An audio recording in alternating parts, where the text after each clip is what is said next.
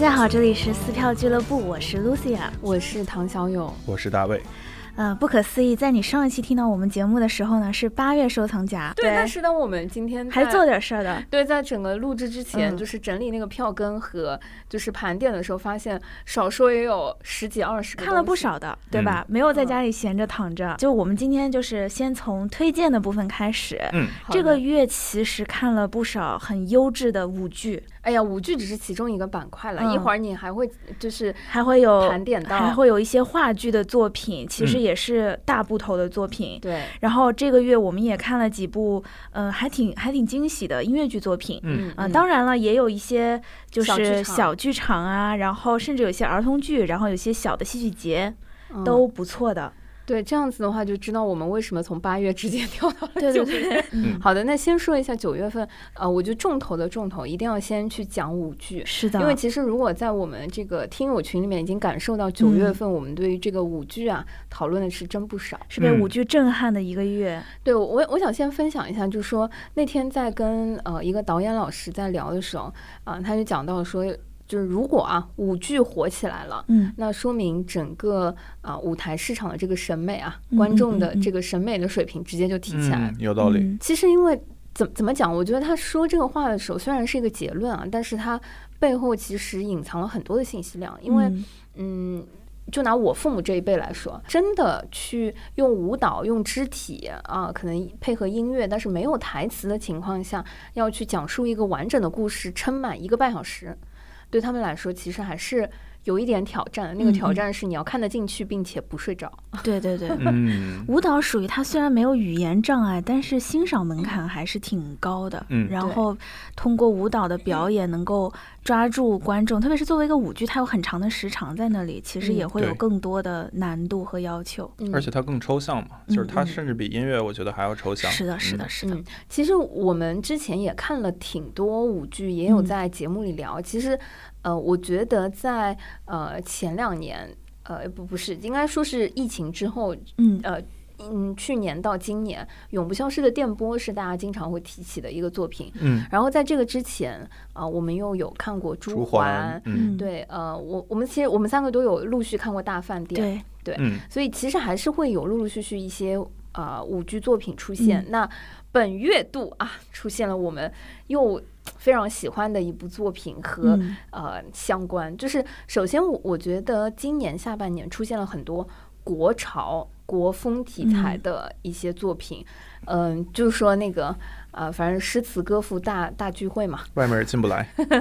对，然后呃，我我先说其其这个月九月份最最最可以说是今年最惊艳我的一个舞剧，嗯，呃，《只此青绿》。是的，对，然真后的是零差评，全是怎么好写？评怎么写？只此只有这片青绿色的意思？哦，只此此青绿，我我还以为执子之手那种乱七八糟的。嗯嗯， 然后这个青绿其实马上就有个指代，其实它讲的是，呃，著名的一幅画作，就是对《千里江山图》的哦，呃，整个创作啊，然后呃研究啊，包括之前呃就挖掘，就嗯、嗯这么说吧，说舞剧它还是有个剧情，那我们嗯就嗯大概讲一下这个舞剧的这个故事。嗯，它其实是以呃《千里江山图》为一个载体和支点，然后有两条故事线相互交融，一嗯条是以现代的视角的一些呃，比如说故宫研究员，或者说是一些现代的呃画作修复师的这个视角去嗯看这个《千里江山图》嗯另一个呃线索是当初绘制和创作《千里江山图》的整个团队。这里之所以嗯说整个团队，是因为整部剧的上下部分，它其实是从墨、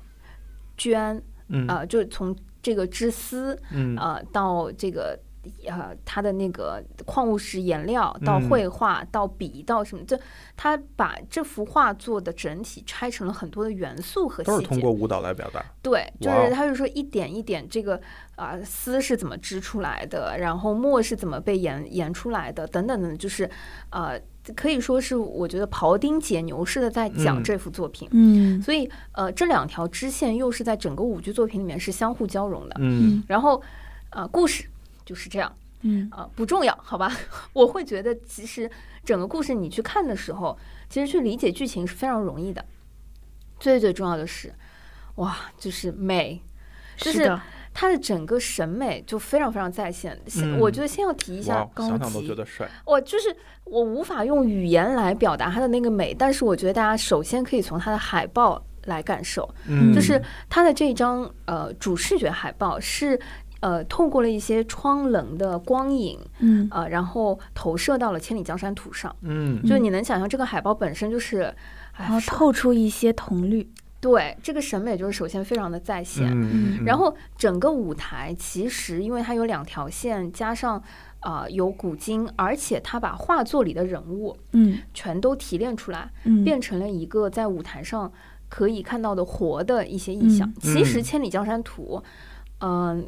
怎么讲，就是。嗯，它虽然里面有人物，嗯但这幅图的主角是山河，嗯是一个风景。嗯然后大家可以想象它，呃，我我觉得真的是可能会想象不到，但是看一些剧照，你能想象说，它是把山水风景用服装、用光影和舞蹈的，就是女子舞蹈的这个方式，嗯去把它活化，对的，这是活的东哇哦西。，然后以及这部作品的下半程，我是。那天在上海大剧院看，二楼有很多的大叔是哭的，嗯，嗯就是看到后面就有一种就是非常有民族自豪感和这种嗯就是就是那种被壮美所感动的那种哭，对嗯对，啊而且有一种就是大家非常不容易在实现和完成同一件事情的那种，嗯就是嗯团队感吧，或者是那种就是古人的那种连结感。然后讲到这个只此青绿的部分啊，其实我自己特别特别想提，我觉得一定要去现场看的，就是嗯，其实我是在故宫。呃，和那个博物馆以前嗯是有看到过《千里江山图》的画作，嗯嗯，我其实非常好奇，说他在舞台上会以一个什么样的方式去呈现。嗯嗯但是这一次，嗯、这个作品的下半部、前半部分，我觉得上下半场，呃，前半部分美已经是非常非常大的一个震撼了。嗯光是每一个画面都可以截出来当屏保的这种美感，对，就已经很很触达了。嗯，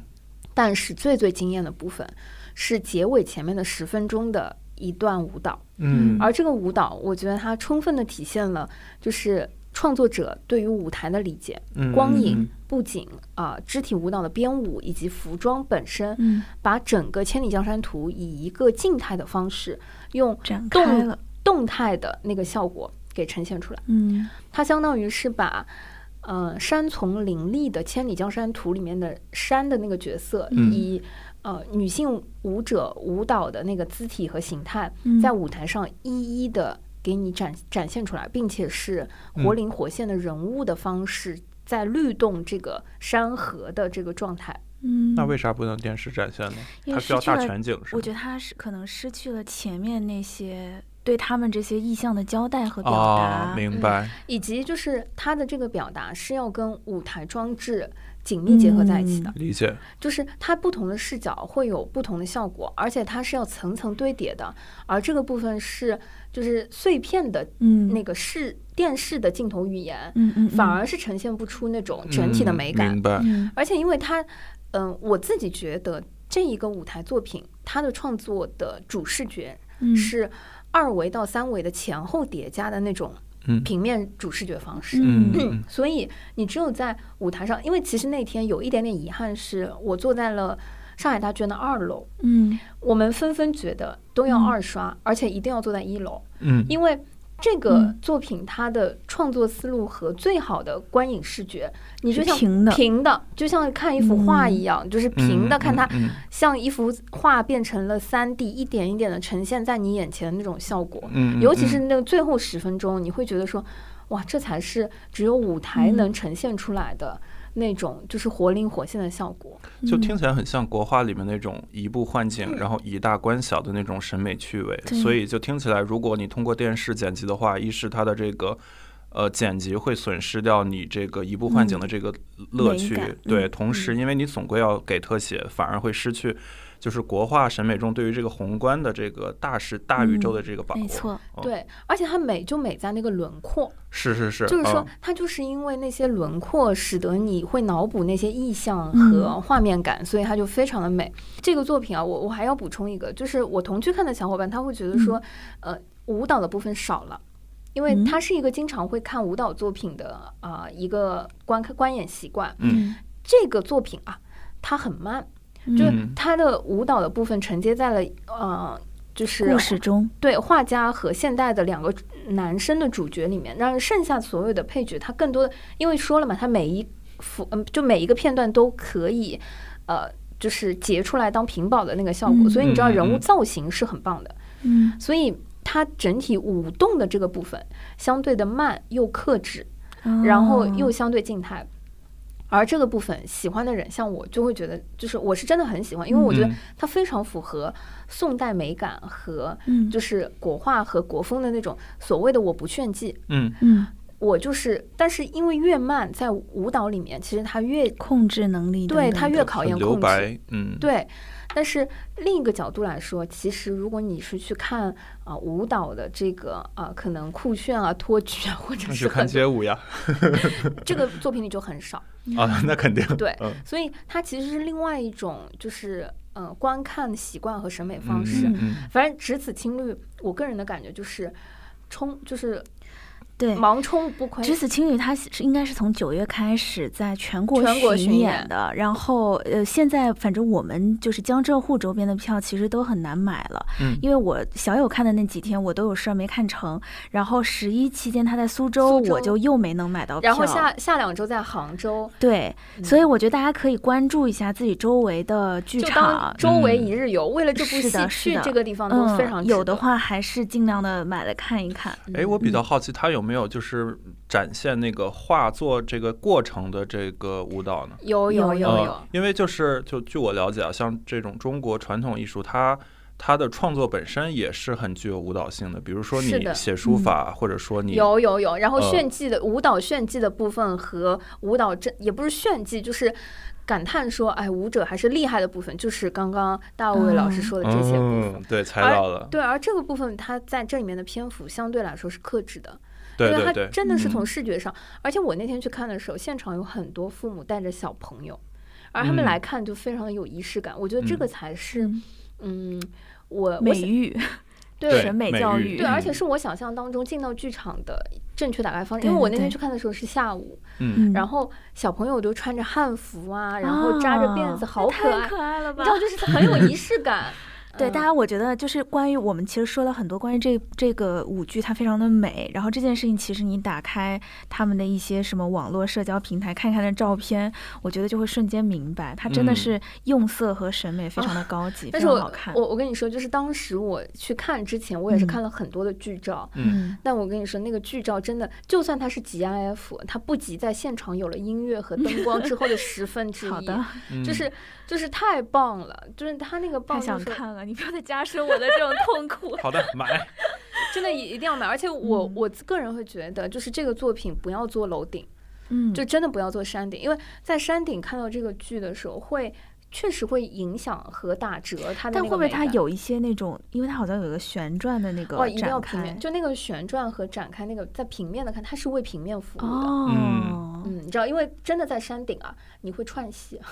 嗯，就它会穿帮。看得过于清楚，对吧？对，啊好的，我知道了。 所懂以了，这个戏的打开方式，我觉得它是纯粹就是以美的方式打开，所以要嗯以最好的观看视角去嗯呈现它。像小雨老师这种哎，平时少食多餐比较抠的，坐在山顶，这个时候我都会说，大家要尽量坐在一楼。嗯嗯，可 见，好的，确实是冲好的。好的，在舞剧这个领域里面呢，九月份我还有们两部，对，你知道我的顺序啊是倒过来，我要嗯先分享一下，我先看了李白，嗯然后接下来看了《昭君出塞》，嗯，最后看了《只此青绿》，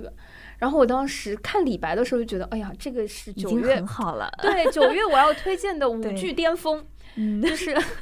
我在 B 站上看过一些那个李白的片段，嗯，剧卷起来了，卷起 来。哎呦，观众有福对了，我跟你说，李白也是很多人夸的，李白非常好，嗯就是我我指的非常好，是指首先一个舞剧啊，你会看到它的诚意，它是带整个 orchestra，就是他现嗯场哦，乐队有乐池，我在上海文化广场看的时候，这个也是在二楼，嗯没关系啊，这个二楼不影响啊。就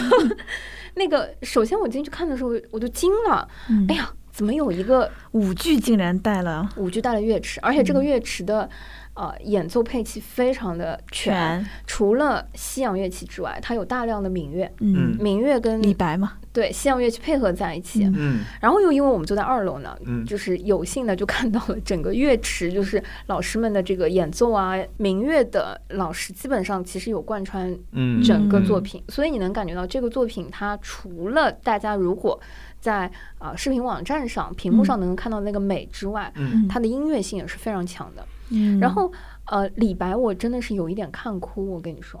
就是他是描述他的，就是把诗的意境去具象化，还是把他的生平去展现出来？哎还，说大卫都老有师把这两条线啊完美的结合进 入了哎，舞剧李白里。厉害了，第一呢，他因为有李白这个呃作者哦入世出世，对不对？反正他这个故事，大家应该中小学课本里面稍微学到过一点，对吧？嗯这个人嗯物的生平，所以你能想象，它里面有大唐盛世，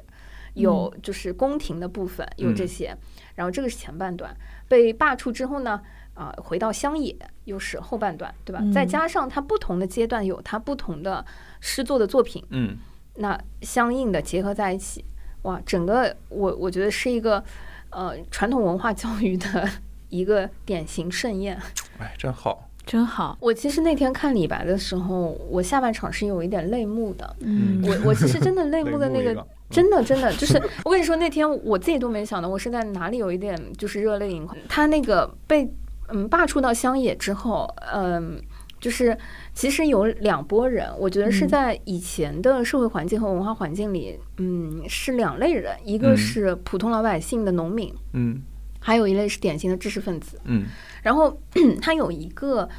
嗯，他有一个表演的片段是，呃，他李白进入到乡野之后，然后有一些农民那个呃跟他有一些交流，然后嗯有一些群舞等等，然后有一些知识分子追随他，和当地的知识分子呃跟他一起进行创作等等。然后这两拨人在舞台上有很多的这个交流碰撞，然后引发了他后面写的一些其他创作的这个诗作。哇，当时就觉得，就是，嗯，就非常的感动。就是他原先其实是一个知识背景、文化体系，嗯嗯并不是非常，呃，就是融洽或者说非常一致的一个群体。但是因为对于自然、对于呃本身真善美共同的一些认知和体验，反而是给到了知识分子和学者在书斋里体验不到的一些灵感嗯和创作素材，嗯然后让他反而有了后面很多的滋养吧。嗯就是嗯，这些片段我觉得比之前看到的那个大唐盛世的那个盛景和创作、嗯更动人，对更真挚，嗯，因为前面你能感觉到，就是啊、呃所谓的那种就是盛况，然后民族自豪感也好，什么可能那些我我觉得还是呃舞台作品里面比较容易去表达的，嗯嗯反而是在一个舞剧和舞台作品里，嗯，表现后面的这种非场景类的更细腻的东西，对，嗯我觉得很很真挚。嗯嗯然后我先看了李白之后，就觉得哎，已经是一个巅峰，巅峰了。然后看昭君出 塞。昭君出塞呢，我觉得又有点意思，因为，呃，主演，呃，唐诗逸是之前有参加过，哦，唐诗逸嗯哦啊，他是参加过最早的，可以说是舞蹈类综艺节目，对就嗯是、嗯，呃，跟武张傲林月正他大，们差不多时候出来，嗯，对，嗯那就是因为我记得那个时候是我小的时候在家看电视、嗯看的啊，唐诗逸参加那个武林争霸，嗯然后我非常非常感慨的是，好多年了，就是他已可以说是，应该说不是非常年轻的舞蹈演员，嗯但是功力和整个表演和细腻的程度和嗯在舞台上的这个付出和活跃程度，我觉得是非常服气的。嗯就非常厉害，以及你能感受到，因为我那天看的是呃上海文化广场连演了两场吧，嗯、有很多的观众其实是认识他的，嗯或者说嗯是冲着他来的慕，名而来，对对，对，我嗯相信也不会太失望。 嗯但是，呃，如果从我个人的视角来说，整体剧的这个舞剧的作品，那我觉得《昭君出塞》可能跟李白，呃，差不多就是有一些同同类型的呃一些表达，嗯但是呃可能就没有那么打动我，或者说嗯嗯嗯故事上面没有讲的那么好。对对嗯，但是嗯、舞蹈表演整体还是非常在线的，嗯所以九月份我觉得简直是啊嗯感舞剧受的到盛宴啊，对，就是被哇舞羡剧慕给了就是给击中了，你知道吗？嗯就是嗯呃，首先呢，我有两个观感啊，第一个就是能够在台面上啊、跟大家见面的舞剧，实话说不会太难看，对，因为嗯舞剧的整个制作啊，嗯、它其实对于舞团的要求很高，对，而我觉得舞团是最讲究。台台下十年功，台上只有一分钟的对一个一个 是呈现，所以嗯，舞剧我觉得整体整个舞团的配合、整个质量、整个服化道啊、包括音乐，非常非常在线，嗯以及现在舞剧讲故事和审美又都是越来越飞速的往提前跑升，，对，嗯所以我觉得就嗯，有一种就是电视剧进入到电影的那个，在艺术电影又往前迈一步的那种嗯嗯嗯阶梯式的质感。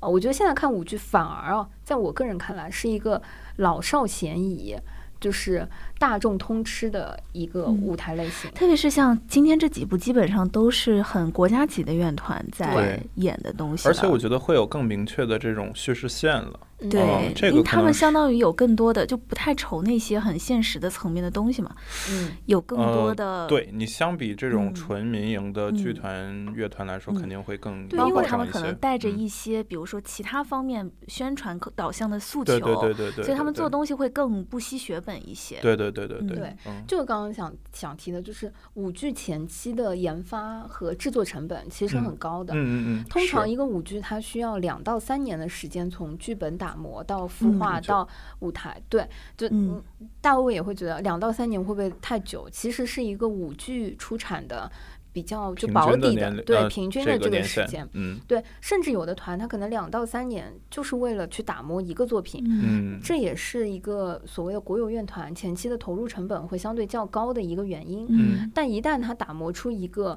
就非常不错的作品的话，其实他也就是挺生精命周看的期对是是非常非常嗯长的。是的，是的，比如说像朱欢，这都这么多年了，对嗯，电波也很久了，电波也很久对，嗯，嗯，其实对我个人来讲，我觉得这才是一个呃舞台作品嗯比较健艺术康生的，命对对力对对对对， 嗯，是它比较健康的生命周期。反而如果就太比较短，线了，嗯，嗯，是的，好的，这就是的，是是的，九月非常非常推荐，而且大家哎羡我觉慕得了十月、十一月就，我相信在明应该还年会上再半演年，对，就可以反嗯复看得到的作品嗯。。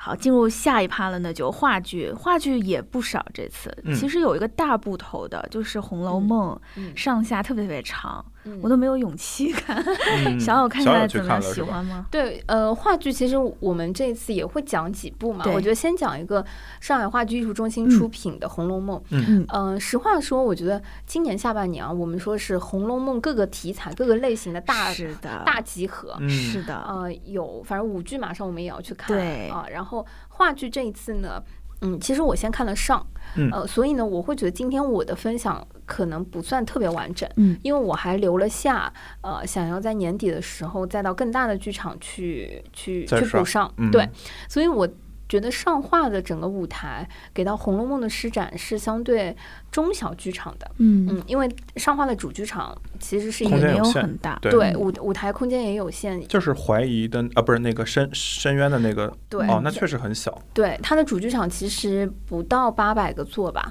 这样子。对我，我觉得《红楼梦》这种体量，至少得上海大剧院这种感觉， 是的嗯所以才能下装得下。所以下半集呢，我把《红楼梦》留在了上海文化广场。嚯，我感觉我就是个托 儿。嗯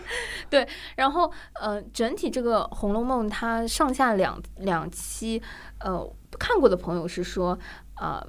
下下半部会更好看。 嗯，呃，其实我那天本来是想周六下午看上半场，晚上看下半场，就嗯整个嗯折子一天、一天打打扣打完。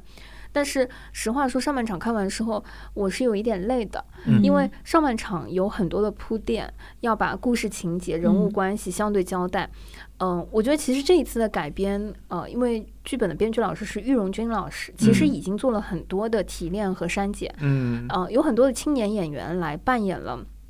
《红楼梦》青里年角色，对青年角色，嗯，但真的让我最惊艳的还是贾母，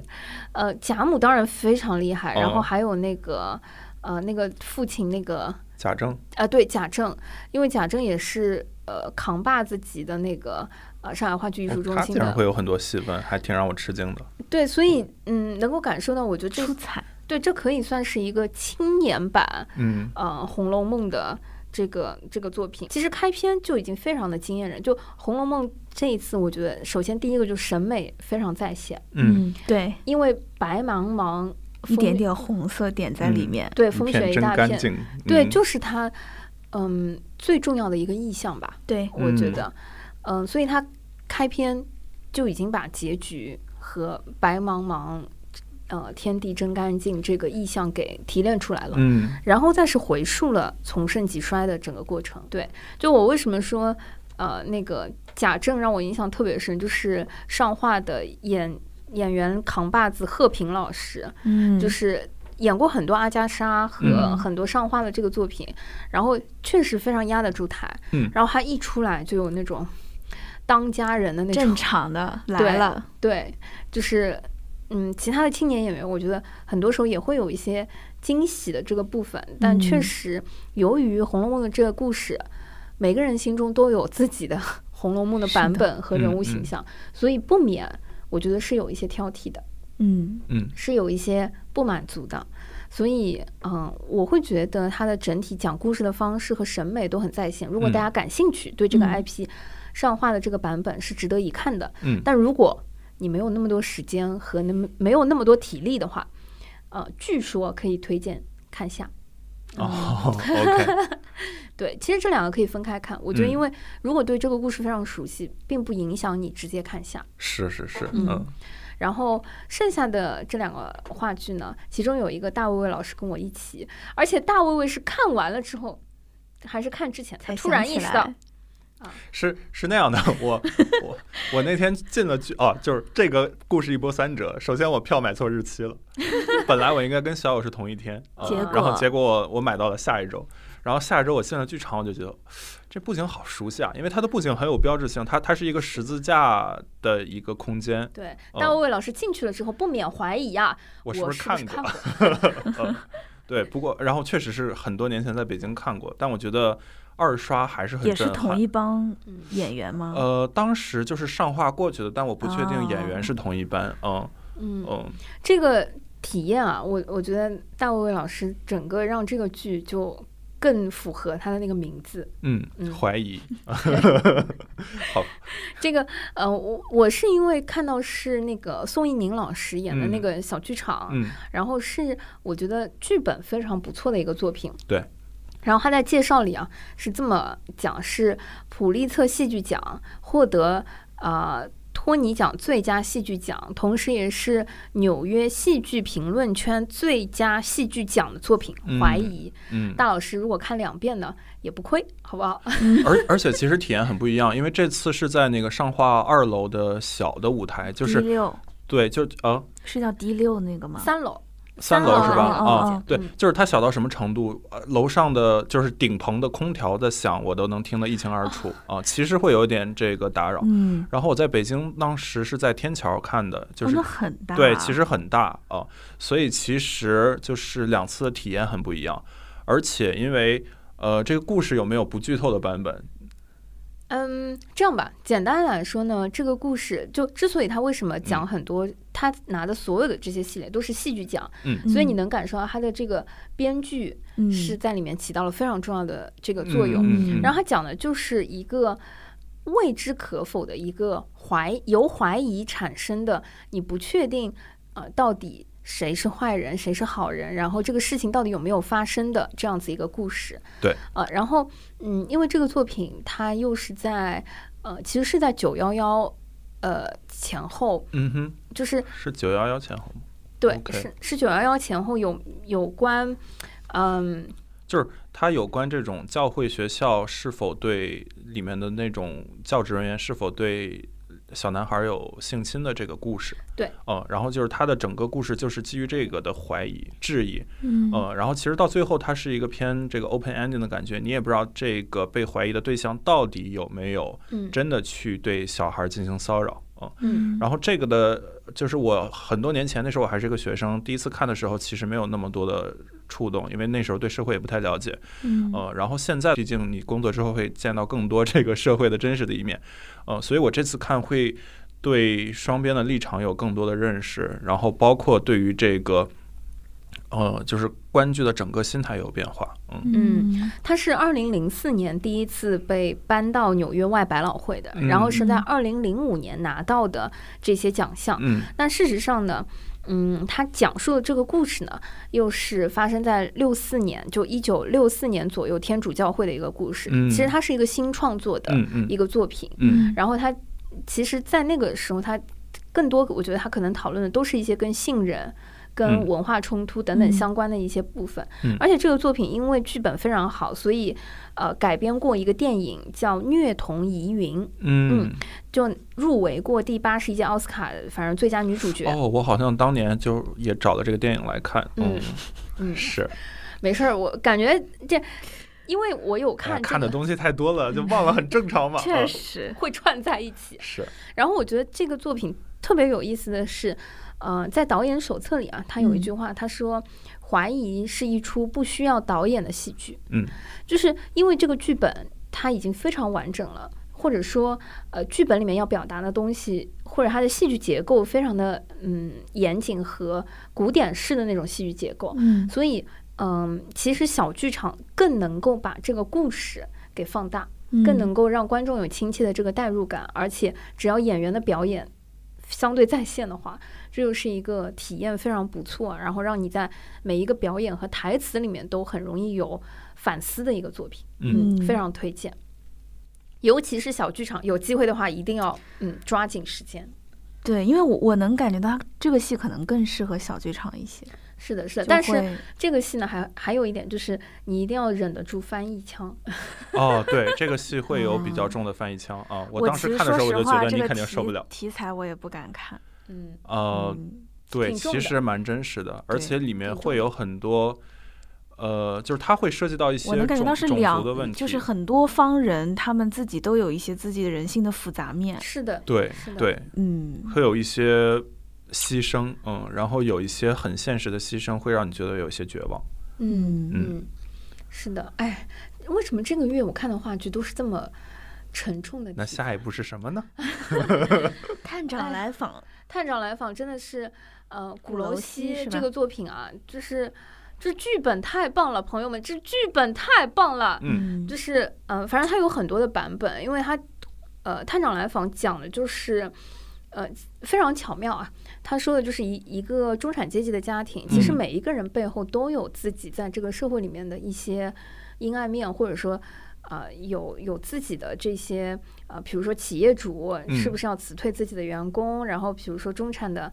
呃，看起来非常光鲜的这个女主人在慈善机构，但是她可能就是甚至拨款等等都是有私心等等啊，就是一个典型中产阶级家庭。嗯呃，那除了中产阶级或者说更上流社会的这个家庭之外，更多的是普世老百姓的这个群体，嗯并没有在这个剧里面出现，而我全部是由呃第三方的表述来呈现的。嗯，那故事发生的场景呢，就是这个家庭正在举办一个订婚宴、订婚派对，而在订婚派对之后呢，突然有一个探长就敲门嗯来到这个家庭说，今天晚上有一个青年女工自杀了。而这个青年女哦我工，好像看过，哎， 呃，你在继续鼓你在继鼓续楼西呢，我觉得大卫老师很有可能看过。嗯那讲到就是说，他说有一个啊青年女工自杀了，那这个自杀案呢，跟你们在场的每一个人呢都有关系，然后层层的抽丝剥茧，就是嗯每一个人可能都跟他有，但是至于最后有没有真实的关系，以及具体有可能没有社会性的，对，就是。都是一个非常开放的结局和嗯讨论，以及这个探长是真是假等等都有、嗯它的这个悬疑性。所以怎么讲，就是这是一个越看到后面反转又反转的这样嗯子一个剧本，嗯也是非常典型的呃比较古典的戏剧剧本结构。对嗯所以这个作品呢，呃，可以说是在全世界范围内有很多的版本。好，这个剧本啊，我觉得非常值得看。嗯，好，下单了。因为如果中文版不看这个版本呢，也没有别的版本了。 就是因为鼓鼓楼西就是买买了这个版权之后进行制作，嗯但不得不说，啊、我自己在，嗯，在上海那个呃中国大戏院嗯看嗯的这个版本呢，体验是有一点尴尬的，怎因么为讲？嗯它的那个场景设置是在呃一个船上，或者说还还是在一个呃家里啊、家里的一个餐厅。嗯，为了体现就是整个剧情里面反转又反转的这个人物的设置部分，他把整个舞台设置成了三块儿呃平衡木这样子的设、嗯设置，嗯然后动不动就是整个舞台的这个呃地上的这个地板就会倾斜。哎，那很有意思啊，天才。，这个倾斜啊，在这个机器齿轮慢慢转的这个过程当中，就会有咔哧、咔哧、咔哧这个声音 哦，就是整个全场，我我我在就是刚开始我还在想是什么杂音，就是、嗯就可以想到连就是台词都可以有一点受到影响。哦然后发那现确实不太行。对，就是发现为了满足就是这个舞台的这个效果啊，然后是机械装置，对机械装置就是嗯就是我觉得甚至都影响到了表演，然后嗯整个舞台的调度是啊、呃我我觉得确确实有充分利用到舞台的各个角落，然后这个调度的走位也是相对古早的，嗯然后再去看那个导演本身非常有意思是，呃，拍过那个冈仁波齐的那个电影的张张扬导演啊，嗯就是有过很多影视作品的那个张扬导演，嗯然后。这个剧我觉得也也很有意思，因为探长来访讲了中产阶级，还有很多跟呃社会议题相关，结合嗯这个导演本身的一些啊、嗯，这个幕后新闻等等，就非常有意思。反正这个戏 啊本身的这个剧作，嗯，我觉得剧本本身是非常非常发人深省的。嗯而且那天看完之后，我发现，嗯同场有嗯好几个戏剧爱好的小伙伴，发现都在这一场，嗯嗯嗯嗯，就足以证明这个 IP 和这个剧还是本比较本有身号召力的。对、嗯是非常值得一冲的。嗯，嗯，话剧呢，基本上就是这样。对。那接下来就是到了音乐剧的环节了，音乐剧先讲哪个？先说我们都看的还比较热门的 IP 对吧，，我们在九月份都去看了《沉默的真相》。《沉默真相》，哎呀，我真的就是我们之前其实有期节目最后留了个尾巴，说嗯大家可以看看怎么样的。然后隐秘我的跟角落啊，对，在隐秘的角落那期我们有留了这个尾巴嘛。嗯然后实际上我跟小友看下来，我们一致是认为会比隐秘的角落要更好，嗯，对吧嗯？你也这期么待觉了得？其实当时留那个嗯扣子的时候，我们并没有，嗯，就是很就很有把不握。对，不敢打那种包票的。对对对对对，但实际看下来，呃，甚至我觉得他不只是换了演员而已，其实有很多的制作环节上面的人也换了。虽然都是音乐剧，虽然都是紫禁城的原著，而且都是有那个同一个公司出品，对，然后嗯再加上爱奇艺有给到一部分电视剧版本的那个授权在里面，嗯但其实处理上面真的是很不一样的。嗯嗯，嗯，《沉默的真相》呢，呃，我自己其实没有看过原著，也没有我也看没过有。电影，对， 但他讲了一个什么嗯故事呢？呃我觉得就是《人民的名义》加《扫黑风暴》，有点哎，那我感兴趣 了。你你理解了吧？有嗯，点的，大卫尔就是这俩电视剧我竟然都看过。对，首先呢，他其实讲，哎，你都看过，那你能不能拼凑一下他的这个但《故事？沉默的真相》的网剧你看过吗？我还没有哎。啊啊，那根据这两个呃知名国产电视剧 IP，大卫老师能不能大胆猜测一下他的这个故事内容？反腐、扫黑、倡廉，可以，就这个。嗯，是的，基是本啊的，上对吧啊，是全的讲完是的了。就是呢，某一个小镇、小城镇，然后有一波呃暗黑势力，但是这个暗黑势力具体背后是谁呢？还不知道，也不嗯明确。所以呢，整个暗黑势力盘踞在这个地方已经很久了。整个故事的时长，就是时空的这个拉扯，也有将近十三年这样子的嗯时对间。好，然后里面的这个主角呢，是公检法体系里面的呃一个检察官，平。 差不多，就是这里面呢，侯亮平这个角色呢， 呃，侯电视剧里面啊，啊、这个呃，一讲到公检法这个主角呢，他可能出来就是伪光正的，是但是在嗯《沉默的真相》里，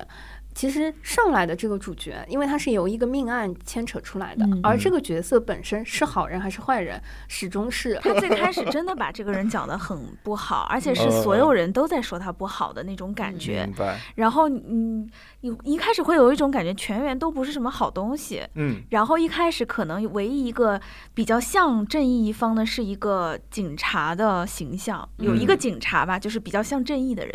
但是实际上，在这个音乐剧后面的推演当中，会发现前面你以为不太好的那些人，他们其实恰恰是想要沉冤昭雪的，嗯恰恰是想要去哎揭示完一了些被社会剧的透阴了暗面、嗯阴暗面的。完全没关系，因为没关系那两没关部系剧啊，如果你看过，你嗯坐进去你就知道我凶就知手道是他谁。套路了，呃，是， 对对对，但是这也并不影响你而且欣你赏看到这那作个，品你看到那个，就是你知道是主角的演员在演一个负面的角色，怎么可能嘛？对吧？啊，有道 理，对吧？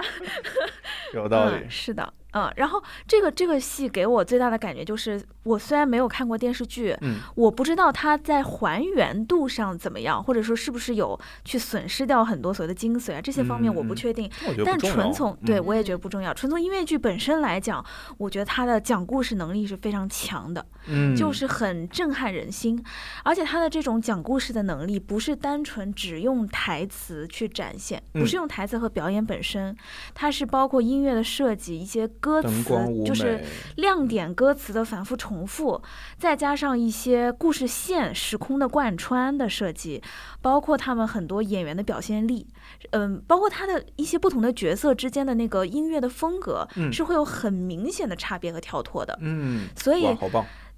呃，甚至包括他一些肢体，他有一个呃上半场结束的那首歌，我相我相信是很多的观众在看嗯这部戏。花儿是吗？对，到了这个节点是很难不被震撼进去，因为前面它嗯有些歌的可能旋律性比较弱，比较所以叙有些事人会嗯就是走神。但是到花那首歌非常的抓人，它讲的嗯是有一些就是，呃，少女性侵的相关的这个事情吧。然后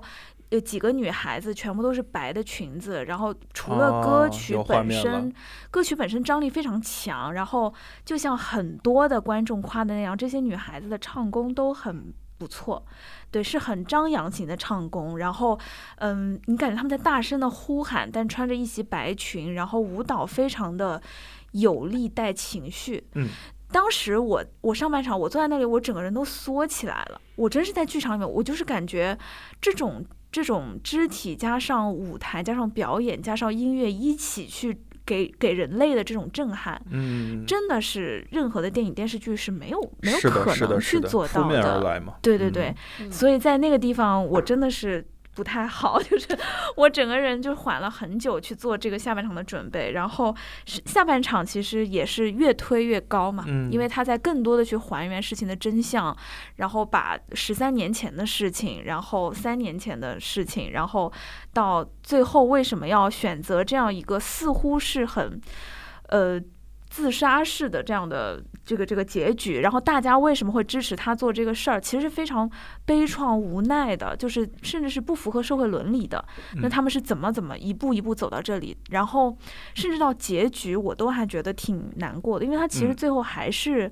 嗯底层人民花了，也不是，甚至现在都不是底层的人民，是一些嗯社会的高知了，都是检察官，就是警察、师律师、嗯大学教授这些高知男男女女们，然后甚至他们在过程当中也有一些可能稍微有一点点小家庭背程景的序不人，正义，哦哦哦，对，但是他们做了这么多的努力，可是到最后这件事情能够成功，其实靠的还是一只大手嗯哦，哦啊、哦，哦还是靠了一明白只大手明白，把这个事情挑起来了。那嗯，，我觉得总的来说，呃纯从剧情来讲啊。这既然能拍网网剧，也能变成音乐剧 嗯，那它肯定还是正向阳光的。是的，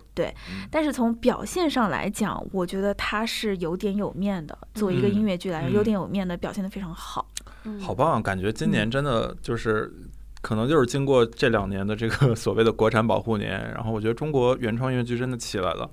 嗯对，这部我真的挺推荐，而且我觉得他的人物很有弧光，好几个嗯人什物。么叫湖光？就是它都有各自的亮点，嗯对，它然后是它有不是人一性个，的一个对对对对呃对成长和转换啊，对对对，就是因为这个作品啊，它整体非常长，嗯，三个小时接近，就是嗯七点半进去，然加后上返场，对嗯返场加上两个我半多肯定是十不止的，对，十点半我我我我才出来的当时。嗯然后，因为这个题材本身它又并不那么轻松，所以嗯看的是有点累的。嗯、但是，嗯、我又觉得没有那么累，是因为它整个逻辑和讲述的叙事都非常在线。你要说它完美，我觉得肯定不至嗯，于，不完美，对，但是它确实是原创音乐剧，我觉得是非常大胆， 又 往和前走了一步那种感觉嗯，对对，就非嗯常成熟的可商以商业作品，就是至嗯少是在讲故事上非常在线，以及整体制作上都在，呃。七八十分，就是木嗯桶理论里面没有任何一个短板，而且连表演、群演等等，就是都在完成一个嗯作品，而且往同一个方向去去完成一个作品的感觉。嗯然后对我最大的感受其实就是露露说的那个人物的弧光，嗯嗯嗯，我第一个瞬间觉得这个作品哎还有点意思，是扮演法医的那个角色嗯的、呃演员出来做一个是的唱段，在一首歌里面，他把十三年前、三年前和三个月前的事情都串联在了一起，并且以一种讲述式的方式，轻松幽默的嗯，把。呃，用我我刚刚跟露露在聊我，们说是李宗盛式的唱 法。这首歌的歌名，它其实大家就能听出来，叫《别是过块山法丘医》。 啊，是块法医，十就块，嗯其是实块它整个剧里面大多数的歌不是这种风格，大多数的歌是有一些摇滚融合一些流行，嗯然后其中几个主要男性角色的歌旋律性甚至都不强，有很多副调。然后嗯就是，所以其实前半场听了很累，我特别能理解，因为它那个旋旋律性不强，然后调式比较奇怪，可能嗯它为了一些音乐的艺术感，明白。加入了很多的和声和重唱轮唱以后，你不看旁边的歌词小屏你幕， follow 嗯不下来，根本不知道他在说什么。然后有点硬推，对，但是他的歌词里又是有故事的，所以你嗯不嗯能嗯听不懂。嗯所以如果你歌词没听懂，就是他你直接听他唱你是听不懂的，嗯那你这个剧情前面就会觉得不知道在干嘛。对，嗯所以我就说他前面看的有点累的，因为你得一边听歌一边注意表演，一边还得看他的歌词，嗯你才知道几个人分别同时在说些什么。对对，但是到了。呃，就是市侩法医的这个地方，他非常的轻松诙谐幽默，而且他上来不是一个好人形象，对吧？嗯他给证据是要明着问你要钱的，去用一首歌去讲我为什么要问你要这个钱，嗯对吧？但是其实从这首歌里，你就能感受到他是个市井的小人，但他不是个坏人，因为他知道他要用自己的方式去守护自己那一份正义，嗯。然后哦，我他还这以个为像那个《西宫小姐》里那个妓院老板一样，但听起来又不是，妓院老板那个是真那个坏，纯负哎面，嗯，这个对是还有点意思，对他其实就是属但于感觉那也是一种个，笑点，是是啊的，是，他就是他整每场次上出来都会笑了，对是轻松的那个哇，环好节，棒，然后你就能感受到，其实啊，我觉得这是比较典型音乐剧的创作逻辑，就是说每一个嗯人物有他自己要立这个丰满人物的情况下，他应是该的有自己的旋律性，对对对对就对有对，他自己的一个音乐就动机，是他的主动机，嗯，对那个他的音乐是原创的嘛，这也是我觉得他的原创音乐做的很好，就是角色歌非常的鲜明。嗯嗯嗯，就其实现在很多的中文原创音乐剧，它也有角色歌，嗯有一些其实我做我觉得做的也不错的，就是嗯它嗯旋律和歌歌词是统一的，但是可能差别没有这么大，因为毕竟是嗯同样一个 crew- 同样的就是作曲家呀、作词家嗯去做出来的嘛，嗯，可能它很难有那么大的变化。可是在这部剧里，他真的做到了，好是，厉有害好几个角色都是很对对，哎对，那那有没有那种 one day more 的那种所有女动机孩的？子有哦啊，就是那个花儿是吗？对也哦有不是玲不是玲有一就个叫是长夜难眠，我 OK 觉得是一个所有人的串在一起的，对呃，就是然后所有动机都衔接在而一起。长也有也夜有长夜哇难明是不是长夜难明？不是长夜难眠，反正就是原著小说的名字，明白，对嗯，就嗯是明亮放在的那明首好歌像里是。对这对这个也是我当时觉得《赵氏孤儿》没有让我完全爽的一点，就是、嗯就是《赵氏孤儿》其实它也是不同角色有自己的动机，但是它缺少嗯一首大歌把所有动机去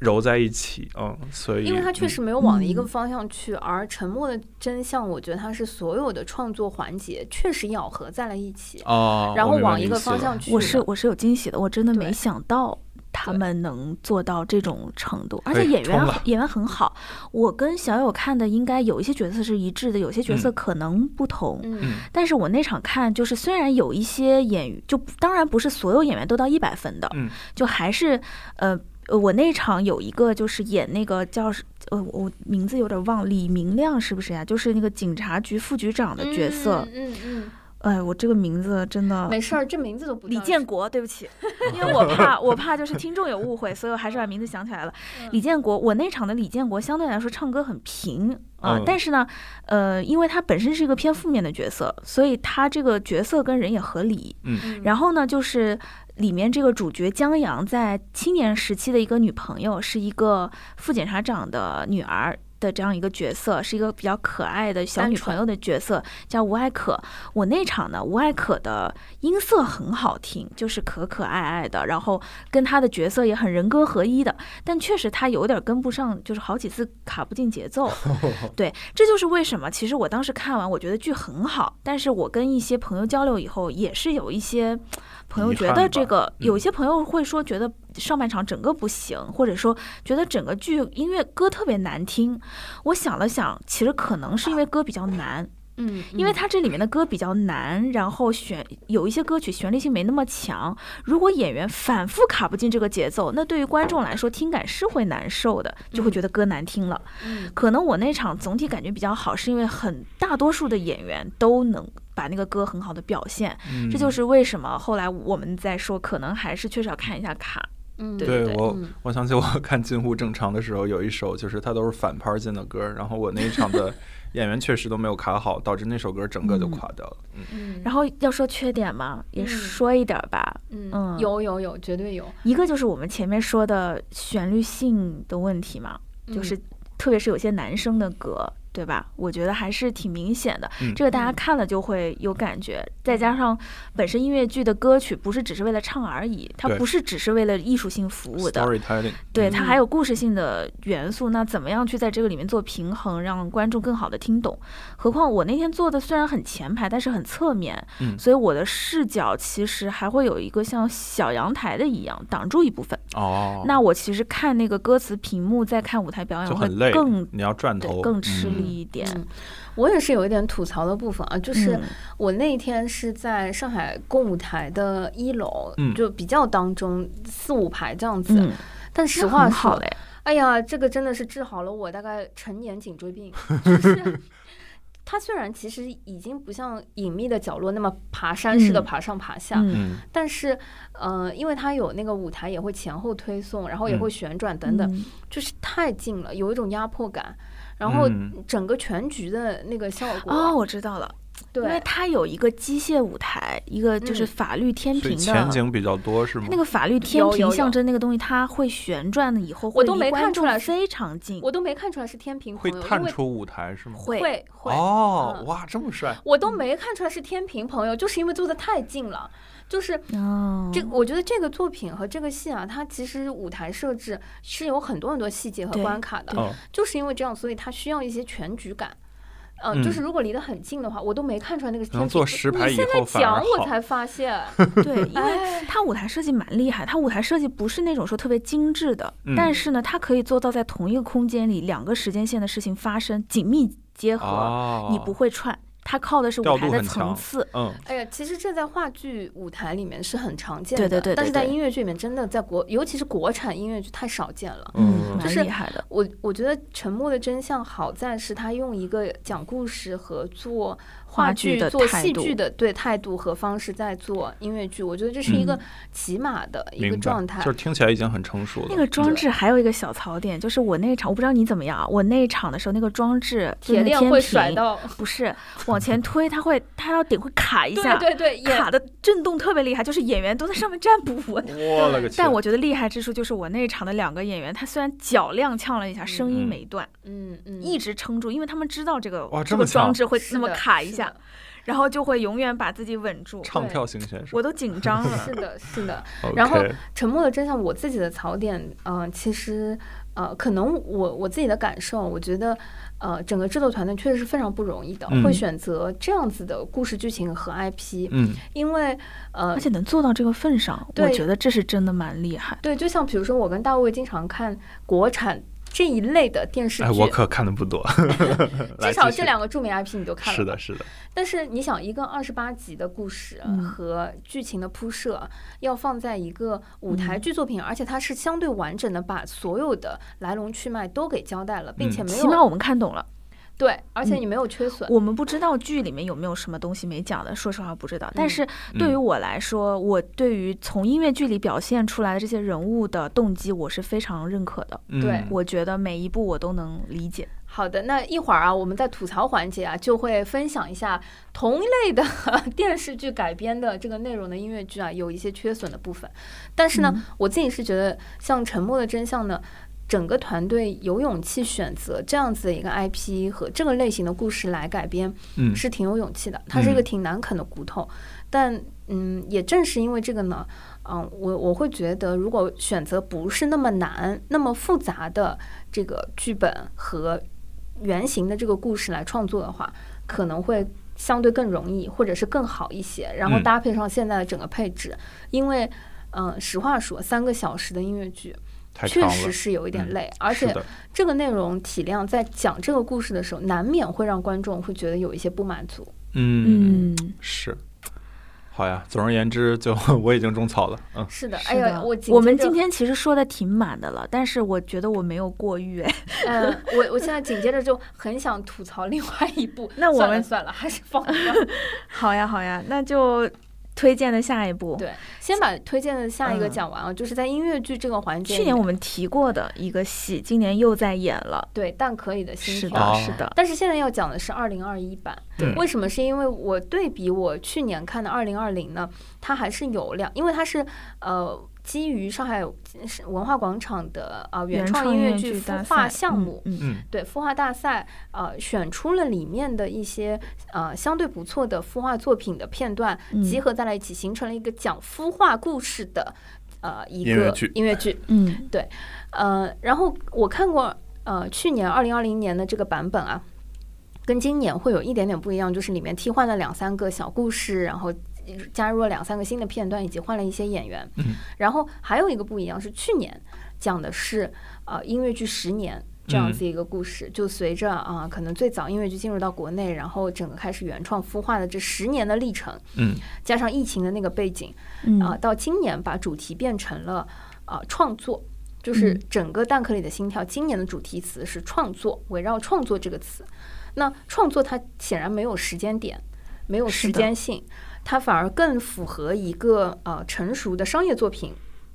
未嗯来可以打包成为一个独立的作品和巡演的这个角度明开始白有一个打嗯磨，所以对比来看的时候，我会觉得今年的作品它感觉故事性会更强，然后更完整，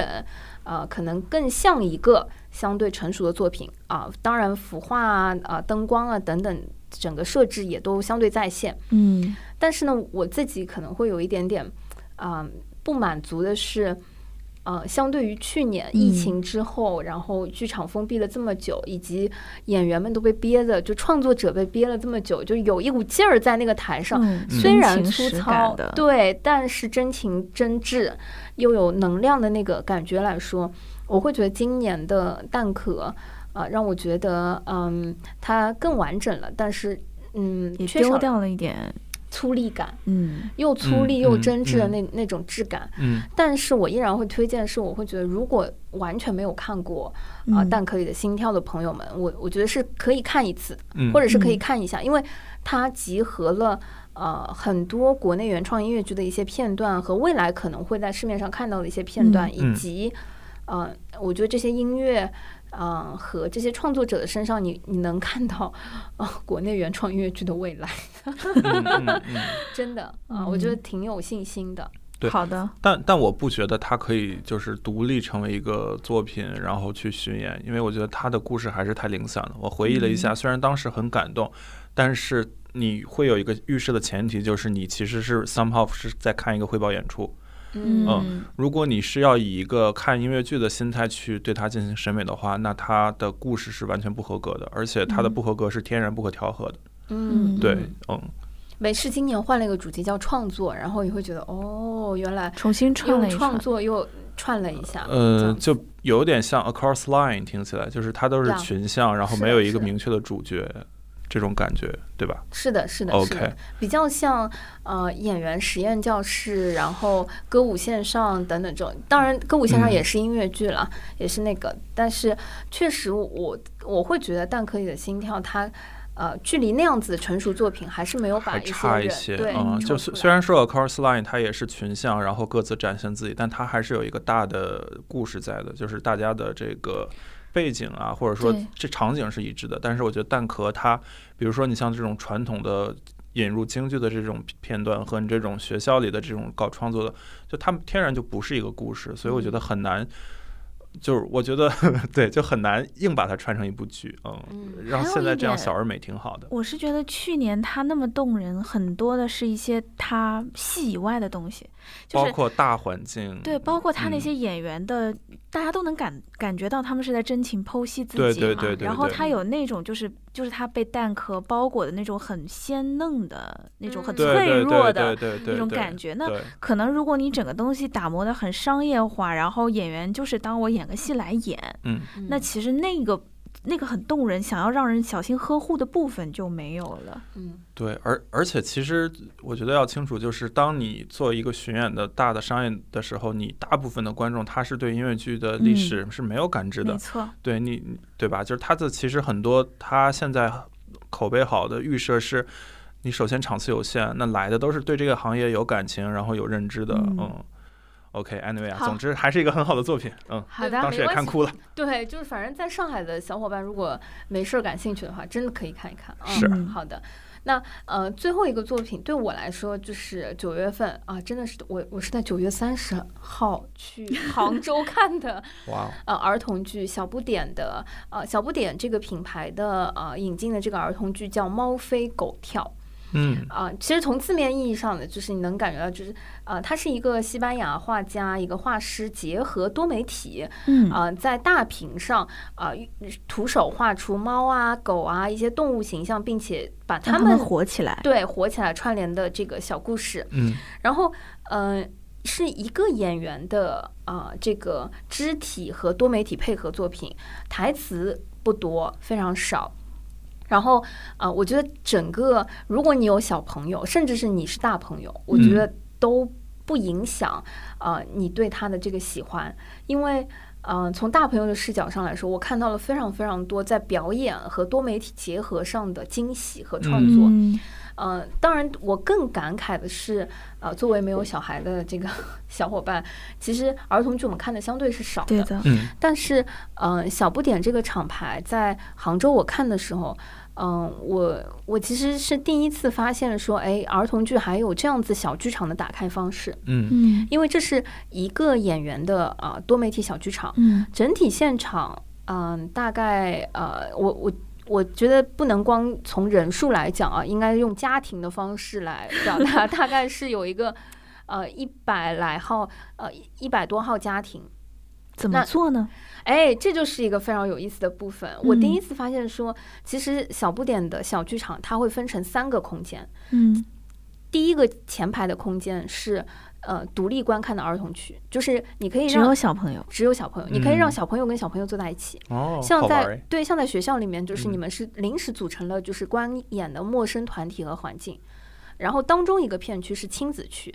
就是有一些小朋友会想跟爸爸妈妈坐在一起，嗯嗯然后他们其实跟爸爸妈妈一起看的时候，也会有一种跟父母亲子之间的互动和连接感，那个嗯体验是不一样的。嗯，然后后在亲子区后面是成人区，就是你吗？哎哎，我和那些把孩子们托管在 送到前面的去，的爸爸爸妈妈妈嗯哎。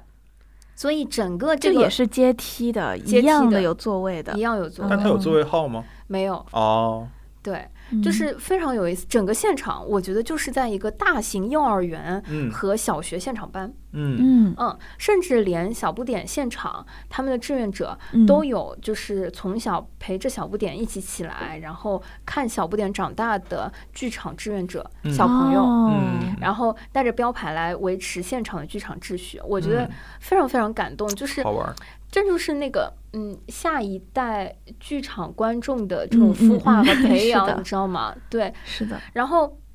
整个现场，而且我从来没有看过戏啊，就是现场观众可以随时插话，如此热闹，一起讲话，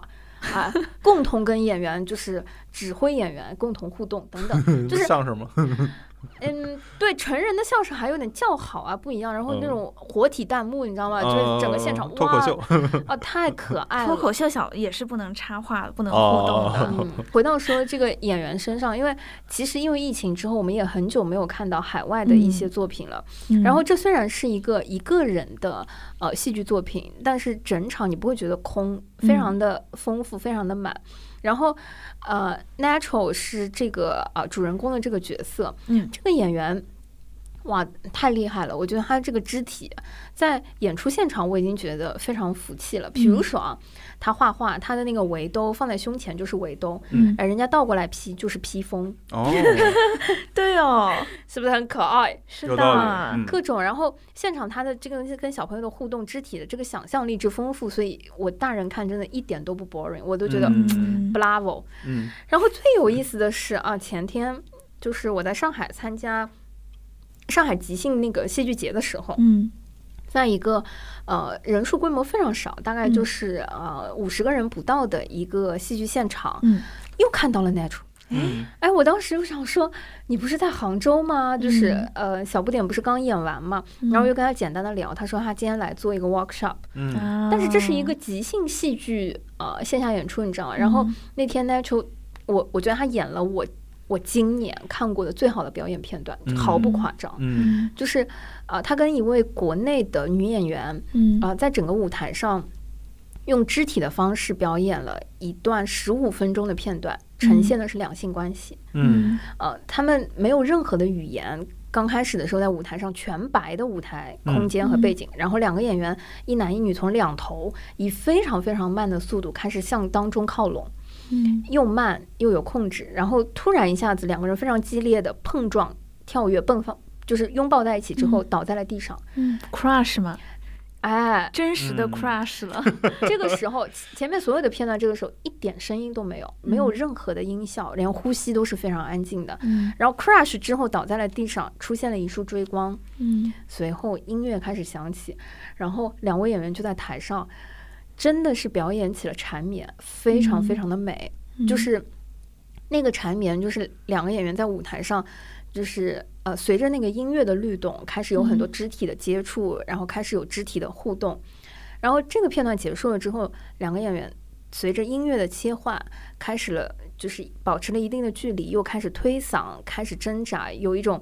两性关系之间、亲密关系之间的一些矛盾挣扎。嗯在这一段音乐在结束之后，嗯，然后有一个轻柔的安抚和拥嗯抱在暗灯。哇，嗯十五分钟的表演非常之流畅，嗯，简直像排演过的一样。但是它是一个即兴现场，嗯、我现场的朋友告诉我说，这个叫做接触即兴，嗯也就是是说，两个演员其实之前只有一个主题词，嗯或者说他只有一个目标哇哦，和两段音乐。非常非常考验演员之间的默契，默契嗯啊，而且在因为为什么你会觉得流畅，会觉得舒服，是因为他们其实是通过接触过程当中，在表演的同时进行嗯创作。嗯他们是因为接触互动，然后因为有相同的连接，然后是真实的人与人之间在当下的在舞台上的这个情感的流动、呈现和表演，所以他们的表演过程当中就是非常的忘我，就是嗯没有所谓的外部环境的，或者嗯是只看着对方，然后嗯这又是呈现一个两性关系的嗯一个嗯画面，再加上我很少在舞台上会看到，就真的在戏剧舞台上真的会看到，就是那么美的缠绵，嗯嗯嗯，就是整个片段你不会觉得，嗯，就呃会有其他的想象或者是呃不好的观感，嗯整个感觉就非常的高级，非常的嗯美，而且因为演员本身的服装的穿着啊虽然不一样，但是也有一些相近，就感觉就是，呃，练瑜伽的那种嗯嗯这种这种嗯状态和姿态，而且呃身体的控制啊、男生可以支支撑在女生的肩膀上，毫无任何的依托的旋转嗯和、呃就是高难度的这些动作，就一看就是平时练过的。对，嗯听听你描述，我就突然想起《闻香识女人》里面那段 tango，就其实嗯也是之前肯定完全没有排演过嘛，就按电影里的嗯这个设定，但是同样你也可以在那一段所谓即兴的这个探戈中看到很多的复杂的情感，是的，对，然后以及也是它的这个美是非常高级的，对。嗯嗯对，就是，啊、我那天看到 Natural 在现场的时候，我我当时都觉得，嗯，非常的感动。嗯，就是，对，嗯、首先，嗯、疫情之下看到啊、呃国外的艺术家进入 到中国市场就已经比较少见了。是的，嗯，同时，在国内他做的这个表演其实是和呃中国艺术家合作嗯做的这段演出。嗯、我是在杭州的小不点儿童剧的现场看到的他，然后嗯又是在呃上海的即兴现场，就大概五十个人都没有的、嗯其嗯，实都是很小众众的，对。对但是非商业的，对，但是嗯，怎么讲？我觉得艺术和和这个内容本身是很共通的，而且你知道，就是即兴戏剧节的现场，很多的观众是。嗯，可能也不是非常热衷的戏剧爱好者，然后嗯他们也是奔着好奇，或者说想来看看是什么样的内容。有了这些触动之后，他可能就会对戏剧，就会对新的东西有更多的探索。嗯我觉得这个是啊、嗯非常非常感动的，嗯有给小朋友看的，有给呃可能非专业的呃这一些非专业观众来嗯呈现的东西，但啊质量就非常在线，是的，很感动。是的，好的，这个是我九月份整体推荐的里面的嗯这些感触。最后我们分享一点点商业的部分吧。对，就是亚洲大厦不断的在开新戏嘛，但嗯是我还看了两个，其实演了有蛮长时间了了，之前一直都没有找到时间看。一个是《你好，我找史密斯》，它这个应该是在之前吧，亚洲大厦不多的小剧场话剧喜剧之一。然后，嗯、说实话，我没有敢带什么期待的，嗯，就是。对吧？又是有嗯有一点就是海外剧本的，就是你嗯史嗯密斯这样一个名字， 是不是？然后，嗯、整体看下来，它确实是一个偏英式喜剧的，但是我觉得它作为一个小剧场的东西吧，它其实转化的很好。嗯，就是是他做了很多本土化的融合，然后一些梗的设置很自然，然后我觉得他有一些演员的表现是有惊喜的。嗯就是嗯点名表扬一下，有个叫林大清的演员，他在这个当中的一个角色呢，其实是。嗯，警察之一啊、我简单讲一下吧，就是这个《你好，我找史密斯》的剧情啊，它是有一点类似于重婚罪的，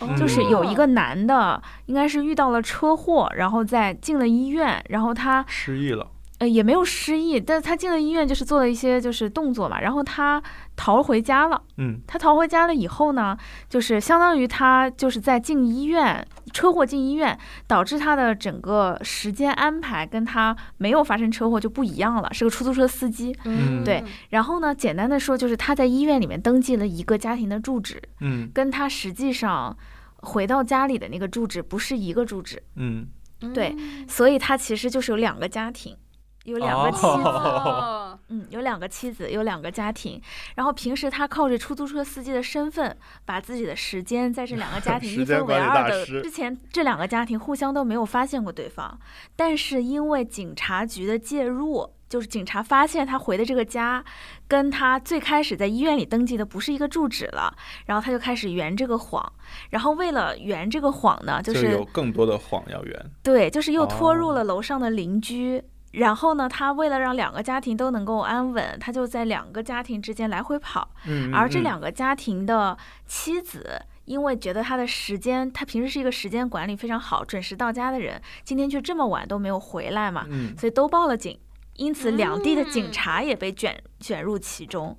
但它本身是个喜剧，就是他在这个对，听着设定有点一仆二主的那个感觉，对对对，就是嗯很很狼狈，然后到处的跑，然后与与此同时呢，这些角色之间都有自己的喜剧的这种表演吧。然后其中林大清演的是他其中一个家庭所在辖区的警察，嗯那你可以想象他在警察办案的时候是非常正经严肃的，嗯，但他的表演呢有一点像诙谐幽默的小记者，带有一点儿嗯奇怪的口音的那种。嗯，所以嗯他跟另外一个警察之间已经有一些形象对比了。嗯，与此同时呢，就是警察只能管自己辖区所在的事儿嘛。那他为了调查清楚这个真相，也会到对面那个家庭那边去。那他就不能完全以警察身份了，所以他就会就说我现在是私人来问，那我可能还会泡点茶。然后他戴上了兔子耳朵嗯，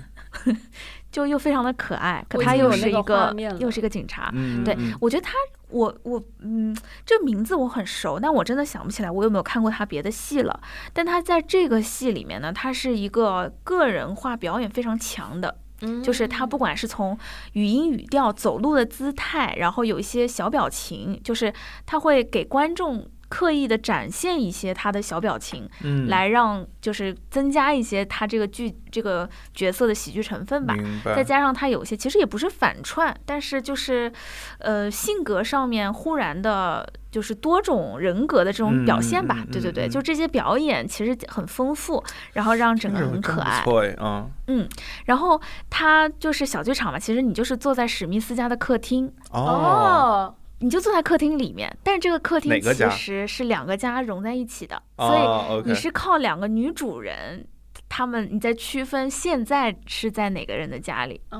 呃，哦然后真它不有很错多的房间门、厨房门来穿来穿去，沙发其实就是一个沙发，嗯，嗯，对，嗯整个设计我觉 得挺精妙的。然后它不断的有很多新的梗，因为现在就是上海的这些音乐剧演员，其实他们都很忙嘛，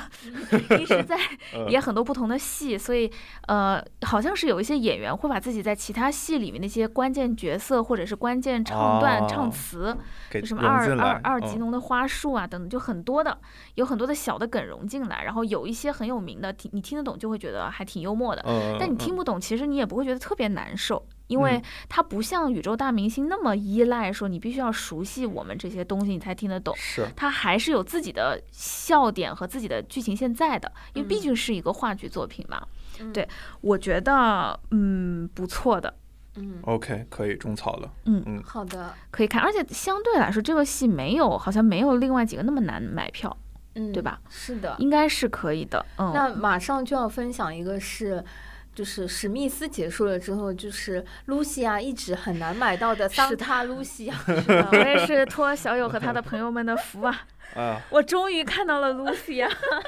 感觉怎么样？嗯，挺不错的。我我之前对他的期待是，就是跟怎么说呢，跟就我之前对他的期待就是跟小酒馆差不多。嗯嗯嗯，我觉得就是一个那样的东西了，可能就只是剧情有一些不同，把它从那个小酒馆的两个 bartender 的身上转回嗯到了那个意大利 mafia，、就是黑手党嗯，家、嗯，家族的它它是之偏前的前故传事，是吧？它是对前哦传，哦对是我我以为只是故事往前面倒，就是倒了倒，嗯但但是是可换到了能。赌场，那个赌场的对设对置比那个酒吧还要更更对真实对嗯，而且实际上，我觉得它的表现形式上面也好，然后很多表演的浓度也好，包括剧情点的浓度，其实都变高了。嗯呃，歌曲我记得也变多了，它其实有有一些歌曲应该跟楼上的小酒馆是一样的，但是它又加了很多的新的歌，然后剧情线也挺复杂的。嗯呃，其中就是他的表演啊，我我算了算，当中有个叫 Sunny 的角色嗯换了六套造型，而这六套造型不是顺着换的，就是中间还会有反复换回其中明白某一套，嗯，所以他换装的频率非常非常高，其实演员是很累的。是对啊满场跑还要场下换装，但是，呃，每一次出来吧，我觉得都很到惊艳位。对哦 OK 对，虽然他们这个每天都在演，而且很多天是要演两场的，嗯当然现在演员也不止三班了，好像好几班演员，对。嗯，嗯但我觉得能一直保持那么高的 tension 去，呃，把这个东西演出来，确实确实是不错，嗯确实不错，情感表达也不错。我有一场戏是，我是坐在进场的那个两个走道上面的啊台我也阶上，是当时，对对嗯对，还会吓到你，因为真的离你好近。哦对，不然后有一场戏，有一个演员其实是背对着大多数观众，就嗯站在我面前，但他背对着大多数观众，面朝着嗯外面的入场口。嗯可是那个地方他的戏，我记得是有一点，就是我忘了是是怎么了，分手还是怎么了，反正他的眼睛就是在流眼泪，眼眶都湿了。哦非常近距离，其实他这哦不是一定要做到那个份上，是可是他把自己的情绪调到这个高度，我当时看着他眼睛就是开始流眼泪，我也开始想哭了。嗯就是我觉得， 是呃，其实大家都会说这个小酒馆和小赌场系列，他们其实是比较粉丝向的。然后对事实上，现在很多的观众也确实是粉丝向的观众。嗯，但我会觉得他们之所以能够能够吸引这么多高浓度的观众反反复反反复复买票来看，是因为他们确实这个戏是做到了一定的层面，而且这些对演员是在为为他的粉丝负责的。嗯嗯这是我觉得，就是是这两部戏为什么能够这么好、这么难买票，真的有他们的道理在。嗯，对对对，嗯，好挺的，好的挺。好的，挺好。但是我还是建议先看小酒馆，再看小赌场，如果因为买得到的话，因为剧情有些相关性。它在小赌馆里面会有会一有些一些对关于什么呃那个。哎，那叫什么大桥？啊，就是他们分手的纽那约个的那布个鲁布鲁克克林林大大桥，对对，啊他在小赌场里面会 cue 到一些关于布鲁克林大桥的段落，包括有一些唱段，包括有一些故事。你如果没有看过小酒馆的话，其实你就不知道，其实讲的是他们两个人的事情。嗯所以呢，嗯对对对，就是会把一些你在楼上不知道的事情，但是在楼下给你再解释了是为什么。哦，啊所以我觉得还是嚯先做看出一个宇宙了。对，先对看小酒馆，再看小赌场，厉害比了较好。嗯是的，可以的，可以的，我所以五星我能打出四星，可以看。所以我们九月份的这个推荐就是能够七七八八的，我我觉得对于下半年要选票购票的，嗯，听友和观众朋友们来说，应该是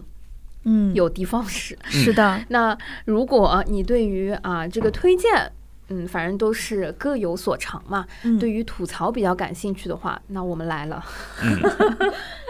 啊，第一个吐槽，嗯，我们先说一下话剧啊，嗯就是其实这部作品之前大卫魏老师在北京有看的时候，还是会把《我是月亮》呃放在了推荐里。嗯但是呢，呃，九月份的时候，我在上海那个大戏院看了呃新一版这个呃鼓楼西的《我是月亮》之后呢，我是会把它放在吐槽的嗯，这个范嗯畴里。嗯实话说，我对于《我是月亮》这个作品是有很高期待的。嗯那这个期待主要来自于呃剧本，剧本对对就是朱一老师之前上我们的节目的时候也聊到过啊、就是他对他创作《我是月亮》的时候是他研究生阶段的一个呃毕业作品，所以花了很多的心血，放了很多的想象力在里面。呃，我是听很多朋友。其实我们听友群里面啊，我觉得我们的听友比我们厉害多了，好吧？嗯就是看过上几个版本的，就不同版本的《我是月亮》的朋友，竟然还能做出一些对比。是的，我有看过一个非常长的我们听友群里小伙伴分享的 report，嗯就是说啊，他看上一版的《我是月亮》和这一版的《我是月亮》在剧本上有什么变动，然后等等。那我自己因为没有看过之前的，嗯、我只能说对于这一版的《我是月亮》，我的理解是，嗯、他讲的是我我自己的理解，剧本可能讲的是有关孤独的话题，嗯但是我之所以不太喜欢，或者说我有点吐槽，是因为我觉得在嗯这一版鼓楼西的这个作品里面，我感受不到孤独，嗯就是整个舞台给我一种非常满，然后一直有不停的就是要给你推东西的那种感觉，嗯而这种剧本本身它。呃，文字和意象里面呈现出来那种孤独感，在舞台上我一点都感受不到。然后，因为整个故事讲的是，嗯，比如说它开篇是一个呃一个呃 AV 女，就一个男生，他嗯看到一个、呃新闻，是他一个就他曾经就是一直痴迷的 AV 女优的呃一个去世的嗯一个新闻，然后牵扯想想起了他自己小的时候、年轻时候的朋友、性启蒙等等，然后以及它的设定啊、呃里面有那个胖妞，嗯啊，一个形象就是比较胖的一个女孩子，在城市里，以及在胖妞的一直接，就是身边的朋友可能对她有歧义呀，或者是不接纳呀等等。其实她整个设定，嗯、因为注意这个我我是月亮这个作品啊，我觉得是有一些意识流的嗯这种风格在里面，所以你要说它完整的讲了一个呃几个人物什么故事，又很难说具体的主角到底是谁，因为它有好几个不同的故事线和主角。嗯，但我觉得所有的人物都透露着同一种。啊、氛围和那个感觉，就是在所谓的城市和人海和一个呃就社群环境里，他需要寻找到自己的位置和、嗯嗯，有一种跟孤独感，对和嗯自己连接的那个部分。但是正是因为这样一个非常怎么讲文艺青年的话题，或者说。呃，或者说一个非常内心的这个部分，我觉得它本质上是非常，嗯，怎么讲，符合话剧舞台和戏剧舞台值得探讨的一些话题嗯和内容。但是这一版的《我是月亮》在舞台上，不管从舞美、道具，就是呃旋转的这个楼啊，包括那个呃，就是嗯、秋千啊等等一些舞台设置上，嗯、我我有一种在。呃仿佛进入到了幼儿园教室，地上摊满了各种乐高和彩色玩具的感觉。嗯，嗯，你觉得太实了，对，首先舞哦舞台设置上面，而且你知道，就是我在舞台上大概能找到十几个月亮， 就是嗯，不管嗯是从亮着灯的圆球，还是真正意象的月亮，还是捧在手上的月亮，嗯还是嗯在那个那个设计吊环上的，就是秋千上的那种意象的月亮，就就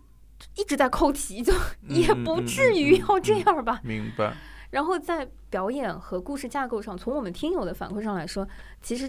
这这一版的呃讲故事的方式和原先的剧本还是会有一些线索上的一些调整和嗯调动。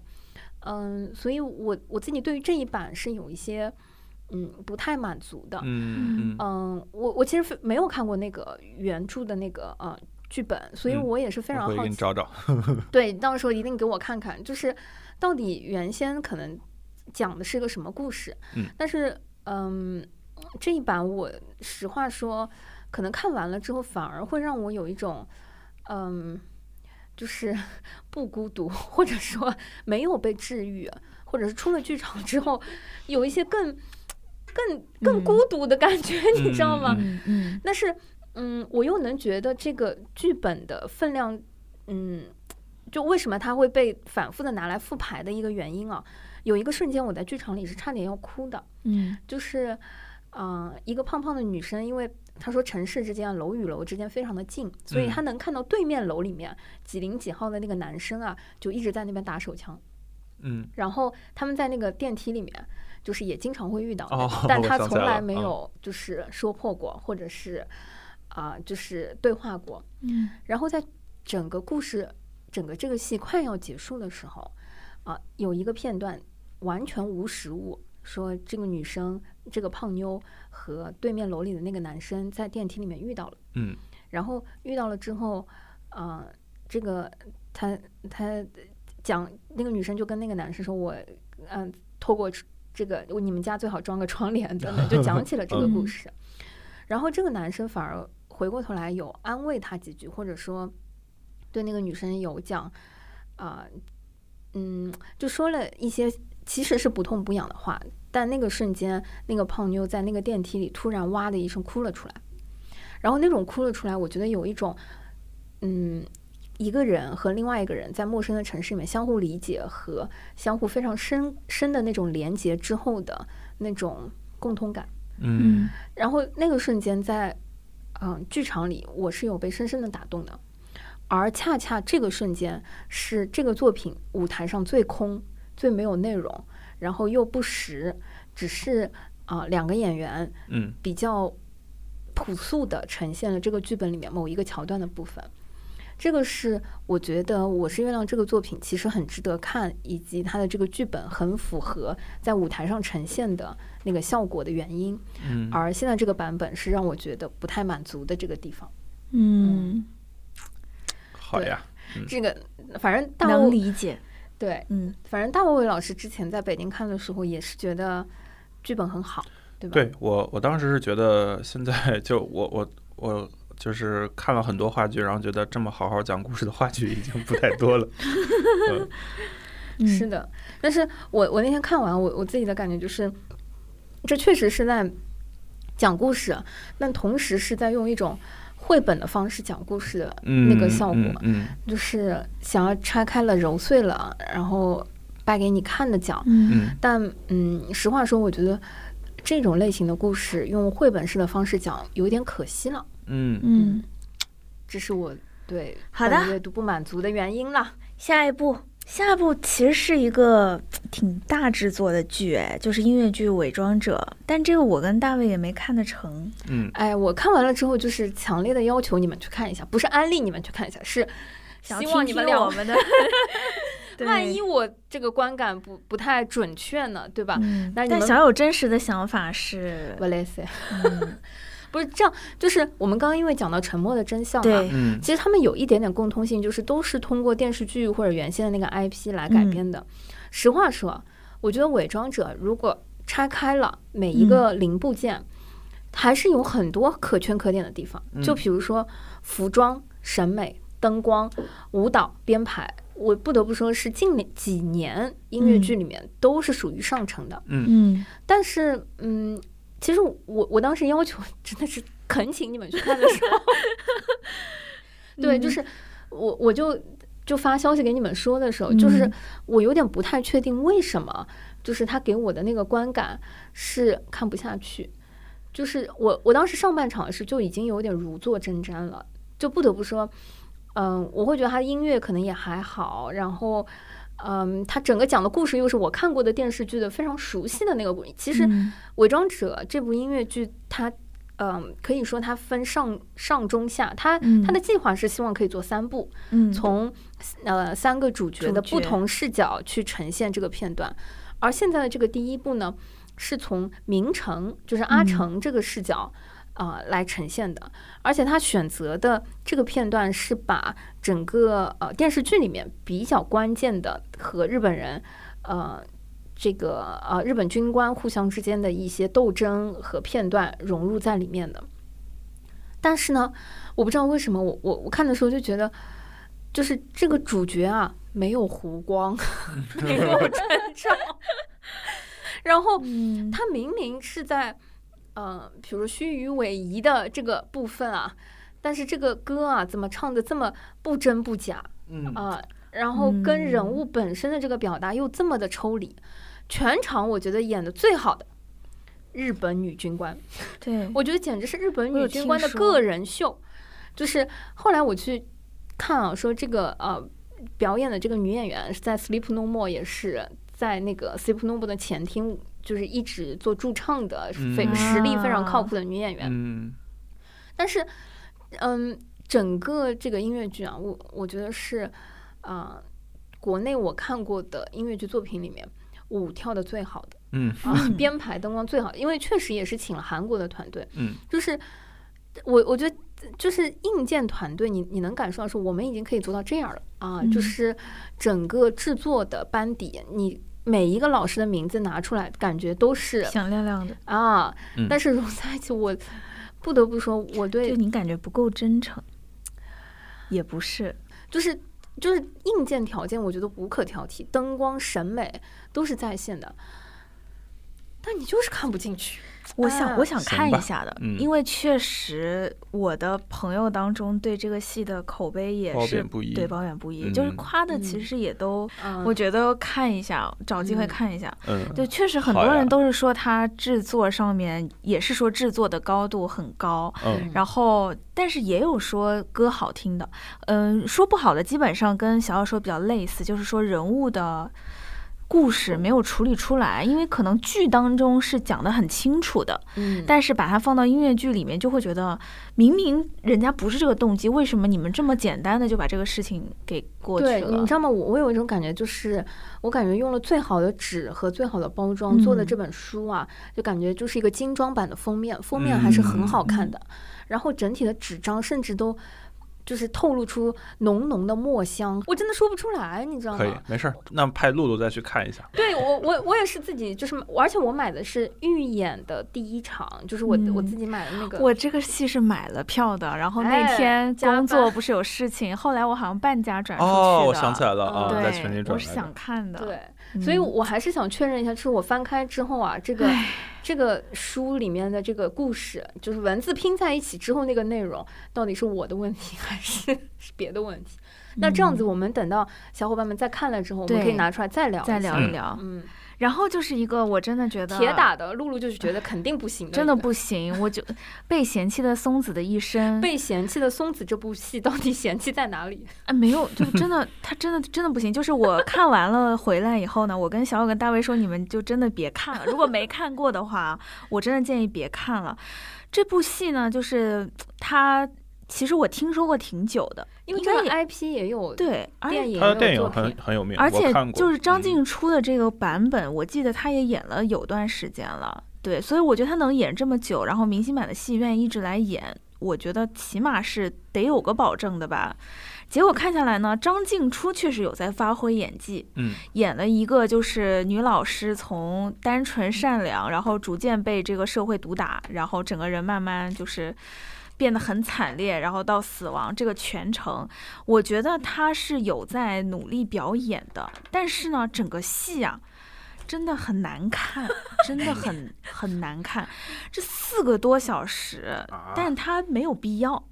我我会去讲，就是他有很多的时间花在一些情绪渲染上。那这种，比如说，就是当一个情绪浓度就推不上去了，那嗯怎么办呢？开始慢动作 （slow motion），然后融入一些舞蹈，融入一些音乐，然后把这个时光的这个情绪通过表演展露出来。嗯我觉得有一次可以，嗯就嗯这种嗯东西，你做一次可以的，你会凝精会神的到这个上面，但你不能反复来，而且每次手段都是一样的，嗯很累，本身时长就够长的了，你讲人家一生的故事，讲不出个重点，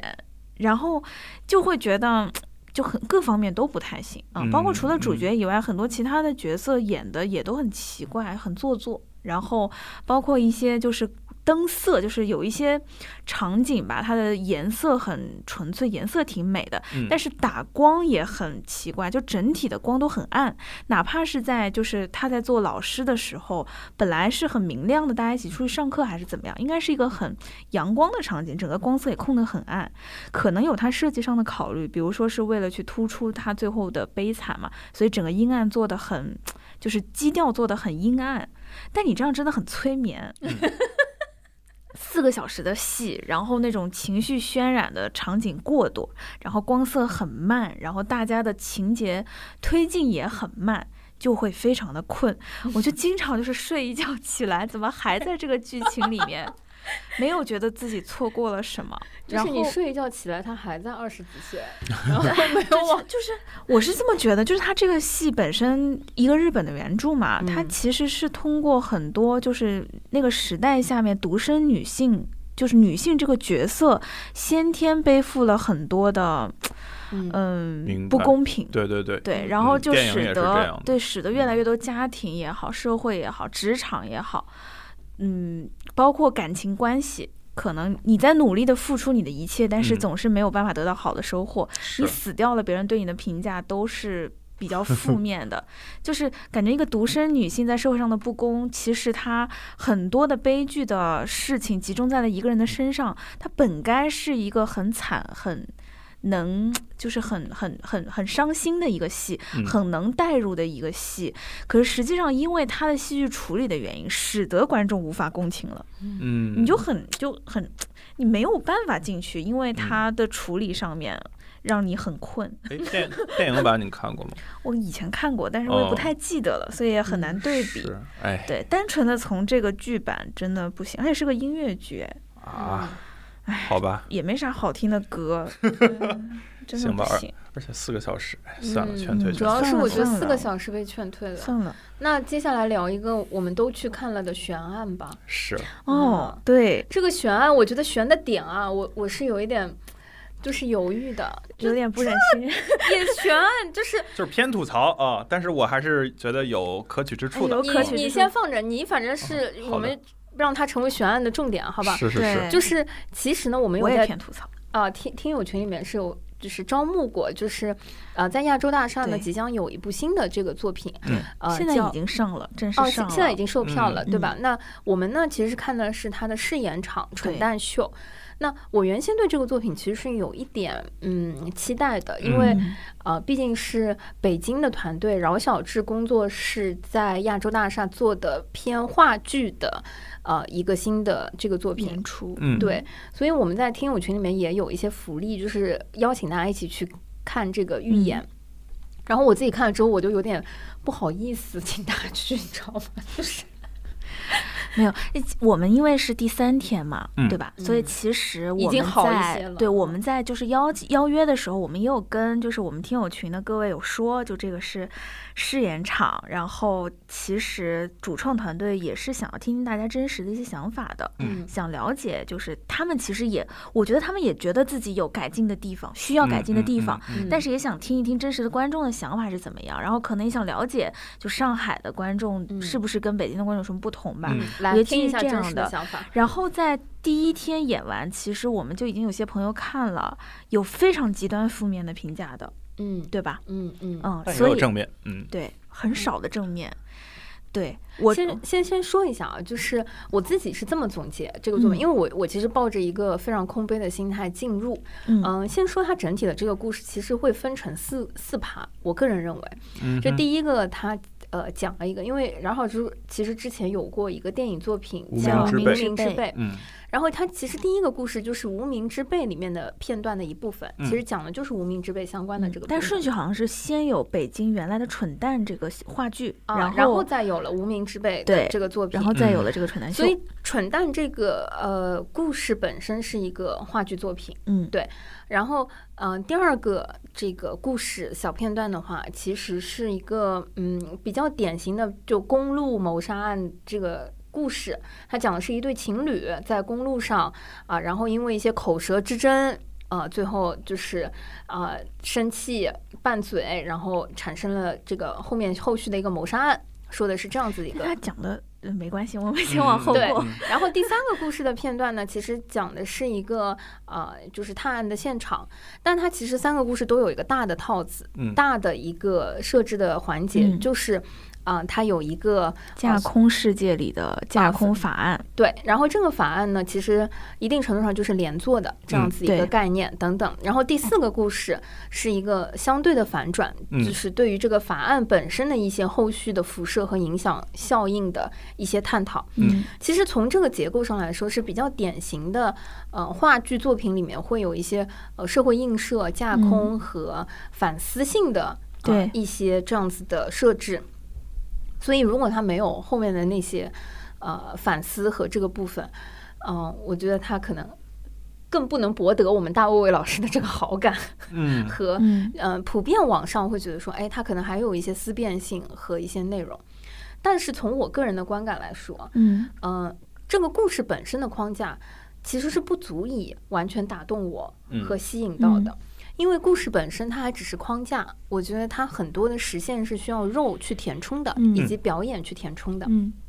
我自己有两个比较不好的观感啊，嗯第一个就是其实呃，刚一进入到现场的时候，嗯，演员就比较生硬的要跟我互动。嗯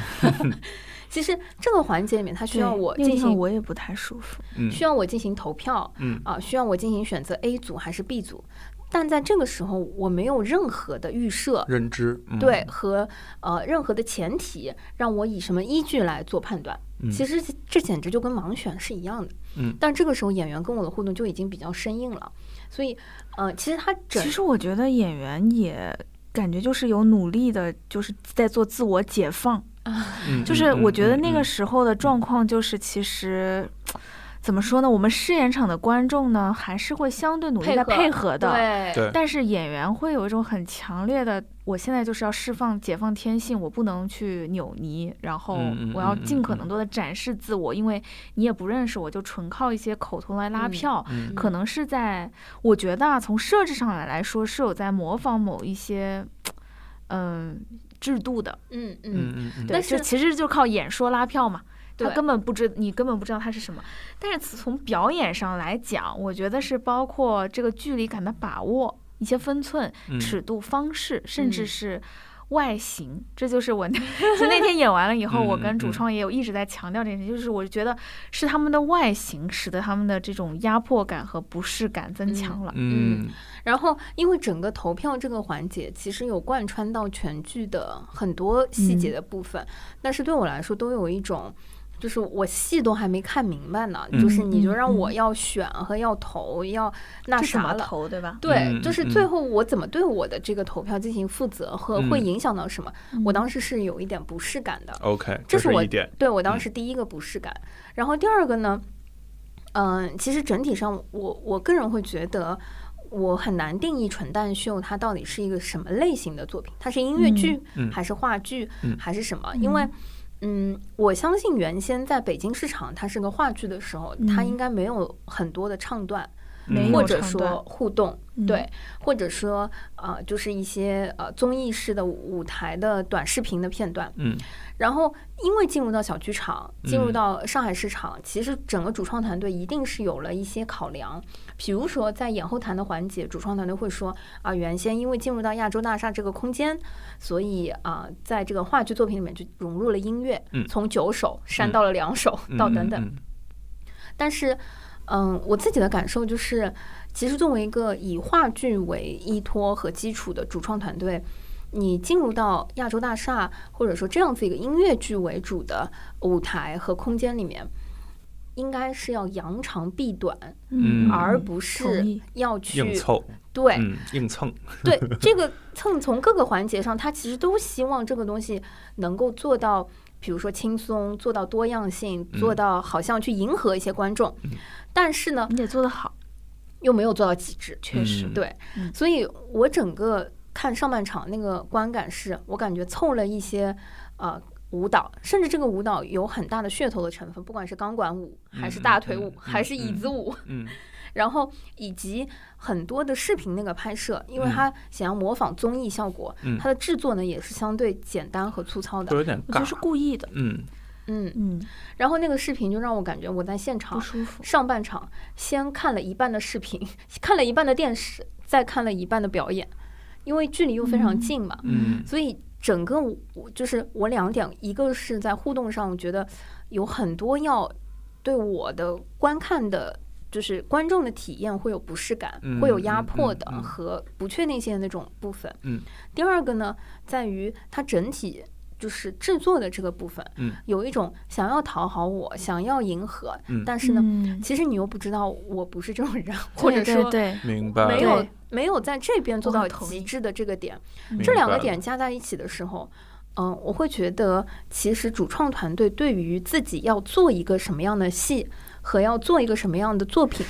有一些迷失。其实小友呢，就是他很多东西我讲的是很同意的，就是这个戏这个戏我直直就是怎么说，总体看下来，我很难真的去。嗯，不昧着良心去跟他跟大家说我很推荐，嗯是因为我们试演场看下来，我确实觉得整体的愉悦感不是很强。嗯就大家去看了一个演出，就是虽然他在 promotion 的文档里面也有说他不是话剧，不是音乐剧，对吧？？嗯嗯嗯但是总体来说，我们去看了一个演出，然后整体呢，就确实没有能给我很强的愉悦感。嗯这愉悦感不只是因为它的剧情的立意很深，而是因为它很多的表演比较，嗯，就是就是尴尬吧，我觉得，嗯嗯嗯或者有说点是硬过于嗯用嗯力了，对。嗯但是呢，很多的设置上呢，我又能很我很能理解，嗯，这就是为什么这个戏我其实是会观望，甚至是比较期待它能之成长成后什么的对，样那其实嗯我跟你差不多，就有的呃就对对，没错，因为其实它有一些，就像小友说，它有一些设计上面，我觉得是为了去迎合观众的环节，比如说嗯像歌舞拉票和反串，嗯但实际上这些环节是最多的，就是我们那场吧，起码最多的观众在现场说可能会觉得不太舒服的地方。嗯然后其实我觉得主创也有在想为什么会不舒服，那在我看来，其实可能是设置和表演双方面的原因，嗯因为从做这些处理，其实我我是非常能理解的。嗯就是前面小友有介绍，他的整个剧情是套了一个就是架空的世界和架空的法案嘛。嗯虽然这是一个架空的法案，就它作为一个法律来说是架空的，但是其实这种所谓的同情心嗯或者同理心，嗯或者这个事情是由这个事件外的第三方导致的，嗯就是是因为你我们俩才吵架的，这种道德和伦理上的这种情绪，其实在我们的生活当中是普遍存在的。呃，其其实我对这个法案的理解不太同，就是这个法案它就是，如果你参与到这个事件里，然后不管你对这个结果有多大的影响，你只要参与进去了，你就有受连坐的这个责任。它其实是你导，就是你不一定就是你唯一间接导导致的，致但是对对，但是如果你跟这个间接导致有关了，就是觉得你还参是与有进因为去嘛所以，对对，比如对说对因为你的投票这个人嗯死了，尽管不是你杀了他，对对对吧对对，但是啊起码是因为你投了票，对就是像这种程度。那所以我就说回来，那在这件事情上，确实他使用了一个叫综艺选秀的设计，嗯这个框子去套，嗯其实跟它的主旨是贴合的。嗯包括全民投票，就是所谓的民选制度，嗯也是跟他的这个真的想表达的东西是贴合的。对，其实大家在讽刺的就是这件事情，所以我其实觉得它的这些设计本身是有它的道理在的，它嗯可以加强每个人都是局中人，没有人嗯嗯能嗯旁观的。嗯你今天插着手看别人因为这个事情连带了，明天就是你，这概念很好。嗯但是呢，要就是要撑起这个综艺的设计，它就不能只是那个三段，就是嗯那不然你怎么去拉票呢？你如果只是靠我的表演去拉票，你又很真情实感了。嗯我要突出这个荒谬性，我才要加入那些唱歌跳舞的环节，对吧？嗯它整个就会加强，那会难会让观众难过的，我觉得不是这个设置，而是它表演本身。其实对，就就就我我理解，其实我们在这一点上是达成共识的对，就是他表演还是有点尬，尤对其是里面歌舞的片段啊。对然后我当时反它的正方法可能不一定是删掉，但是它可能是要把这个东西怎么去练习，或者是改进，甚至我是觉得很难，就是换演员。就对对对对，其其实说的残酷点是这样的，就是对因为我理解现在这一个这一班演员里面有完全不适合演音乐剧没的错，啊，对没，错，如果你想去往，就是它虽然不是音乐剧，但它至少有现场真唱的这个环节，那你就要保证这个真唱的质量是是让人愉悦的啊、这个也是我就是觉得当时很不舒服的地方。然嗯后包括同表情，我觉得有一些这么近距离的演出，但是表情非常的用力，对对对，然后包括它有一些歌会嗯不断的重复，但是其实它这歌的存在的意义好像也没有那么的必要。对呃，我觉得就是这些，其实我是同意你们的。然后另外，呃，我之所以觉得我会推荐，就是这个剧它虽然就是它有一个架空的法案，然后这个法案就像刚刚露露聊的，就是它是如果你间接的导致了这个结果，你嗯只要参与进去，你就会有，就是就会被牵连其中被判罪。嗯，呃，然后如果只看这三幕剧的话，我是不会推荐的。但是正因为有最后那半幕的存在，你会发现，哎，其实从你一入场开始，他们让你去投票，然所后有一切都是相关对的，，就是所有的一切都是 make sense 的。而且嗯它前面三段偏荒谬的作品是在不断的让你认识到这个开，就是这个开文法案它到底是一个什么东西对。然后最后一刹那，你突然意识是到的，它的就是它有多么的荒谬哦。然后这个荒谬是因为你被牵连其中了，嗯而且你全程是无意识的，你这一刻才会真正的和他们共情，然后你会嗯去想象，其实可能下一场你就是台上的这个去莫名其妙的拉票去嘶声力，就是让自己呐出喊力的，的人对对对对对。对，然后这个是我觉得它设定很强，就是很打嗯动我的一点。同时，就包括就是因为演后谈的时候，那个导演还是制作人，我忘了具体是谁也在，就是他是说。现在因为这个制作周期的短，所以他们是还是以这个 A 卡、B 卡这个嗯嗯嗯方式让大家来选。但真正理想状态是每一个角、每一个演员他所可以演的每所一有个角角色都是由观众票选出来的。因为嗯他反正可以反串嘛，对，这个是一方面，就是让我觉得，哎，在商业上它可能会更 make sense，因为它的复购率会明显的比这种固定卡司的高。另一方面就是你观众是真正，就是我自己很喜欢这个观众去参与进去的艺术，然后嗯我觉得这个是在话剧中比较少见的，在往前走了一大步的一个作品。嗯呃，然后此外就是，当然就是这三幕剧也是褒贬不一，除了我刚刚提的一些缺点，但是我特别被第三幕那个现场摄像机打对动我也啊。是，哇，嗯，太深渊了，我当时就觉得，但我其觉实得那它个做它的跟比深深渊对，还它比要深渊还要更艺术一点，因为它嗯加了一层滤镜。对嗯单色色彩的抽取，对，就是它的那黑个，白灰加红，我对记对得对，是，就是本身舞台上的色彩就比较单调，而它的那个滤镜会把这个黑白灰变得更加黑白灰，然后只保留了红色。对对，所以其实你在台上有多焦点，你既可以去通过这个摄像机。作为一个旁观者的焦点，然后看到那一抹红色非常鲜艳，同时你也可以去，就是现场的去看这个舞台上的这个表现。嗯，呃哎，我挺对不起听众，因为其实我觉得这个是这个戏最大的一个亮点，而且我们当时那种。被这个东西震撼到，是因为我们没有这个预期。其实像小友说的，前面其实他处理非常的土，嗯，就是嗯嗯，包括他的 VCR 也故，我觉得是故意做的很土对，他就是故意做的，包括所有的的，造型，包括演，就是舞台上啊就的很杀用马特色嘛，全嗯部都是故意做的很土。对对对，等到到了这一幕的时候，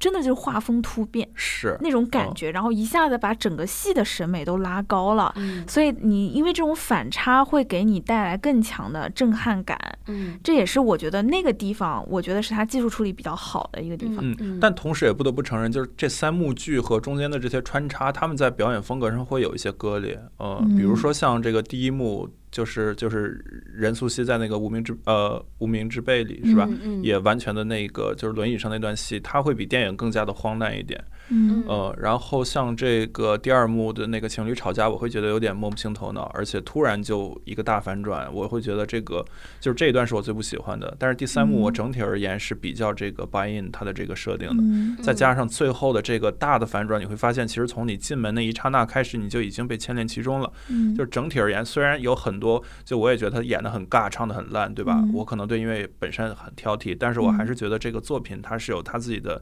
独特的思想，甚至会有一些超越同嗯没时错代的一些设计在里面的。嗯、对，，我觉得这个戏，我我我觉得吧，它有一个很大的就是我亮点或者说优点，就是它嗯的批判性非常的强。对对对，其实现在这么强批判性的戏是非常非常少的，就算我们之前有一些在夸的，比如说《大明崇祯五年》，它也有一些敢说的成分，嗯，嗯但他嗯说的还是一些观众想听的话。对，就是有很多，比如说网上有一半的声音，或者说很多的观众就是想听这样的话，是他就说出来的。但是我觉得蠢蛋秀它在先锋上面体现的是，这个话其实现在不是很多人能自己想得到的。嗯他真的是给他给你的一个新的概念，并且把他想讲的新的这件事情，以一种非常尖锐的方式讲给你听。嗯嗯其实，而且它反映的是一些很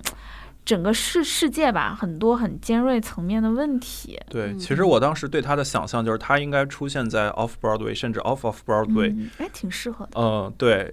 就是不管是从它的批判性，还是它的这个小，就是呃很小的剧场的设置，呃，同时它的表演需要去掉那些为了迎合观众所进行的无意义的增加，我觉得真的很画蛇添足啊、或者是改一改，呃。以现在的班底，我觉得它不存在改的空间啊、嗯就是你没法让一个五我音不觉全的得就人唱是的，去油。我觉得他们现在就是，我虽然觉得他有一部分的油是剧组呃，给他们赋予的，嗯、但是我是觉得这个戏其实让观众喜欢舞台上的演员是很重要的。对，那嗯其实现在的观众不喜欢那么油的演员，而且嗯你想想看，他们理论上是被连带所以关进去的，他们不是真的十恶不赦的罪犯，嗯嗯，他们嗯不该那么杀马特的。嗯所以其实我觉得，如果他们去油，然后整个形象上面就是更突出他们外貌上的一些美嗯感，嗯然后包括嗯可能在一些，呃，比如说拉票环节的表演，用一些他们真的擅长的方式去讨好观众，而不是油腻的方式。嗯对，我觉得可能会好很多。这个我是觉得可以通过加长它的制作周期来实现的，嗯因为其实你过于用力的表演，有时候反映的是你的。准备的不足，对吧？嗯你对于那个角色没有完全的信任，所以你只能。其实很多演员嗯他演的非常卖力，非常夸张，对，嗯，然后对，就是我年纪小嘛，呃，对对，我我觉得很多可能刚出学校，甚至还在读书，呃，对嗯就真的很年轻，哎，比我对小 好多，郁闷。对对，所以总而言之，我还是很喜欢这个剧的设定的。我觉得就是它不至于 说完全一无是处，但对是它目前不是，就还没有远远没有达到一个合格的商商业业作作品的一品个嗯标准。嗯我不知道现在在是开演的怎么样。我们看的那一场没有到，嗯对，但是我们是听说，就算是我们看的第三场跟前两场也有很大的变化和进步的，是是所以是，嗯我们相信这个团队是在一个非常快的速度在，进化的。对对嗯对，嗯，嗯好呀，好，好的，歇一所下我以去许个 厕所。悬案对，大概就是这样。刚刚正好讲到蠢蛋秀啊，我其实有想到，嗯，小剧场的，呃，看东西的看法，或者嗯说小剧场的秘密，嗯我觉得可能就是放轻松。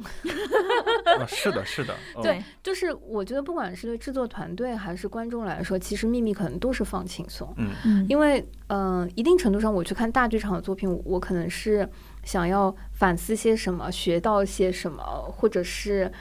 嗯、能够有一些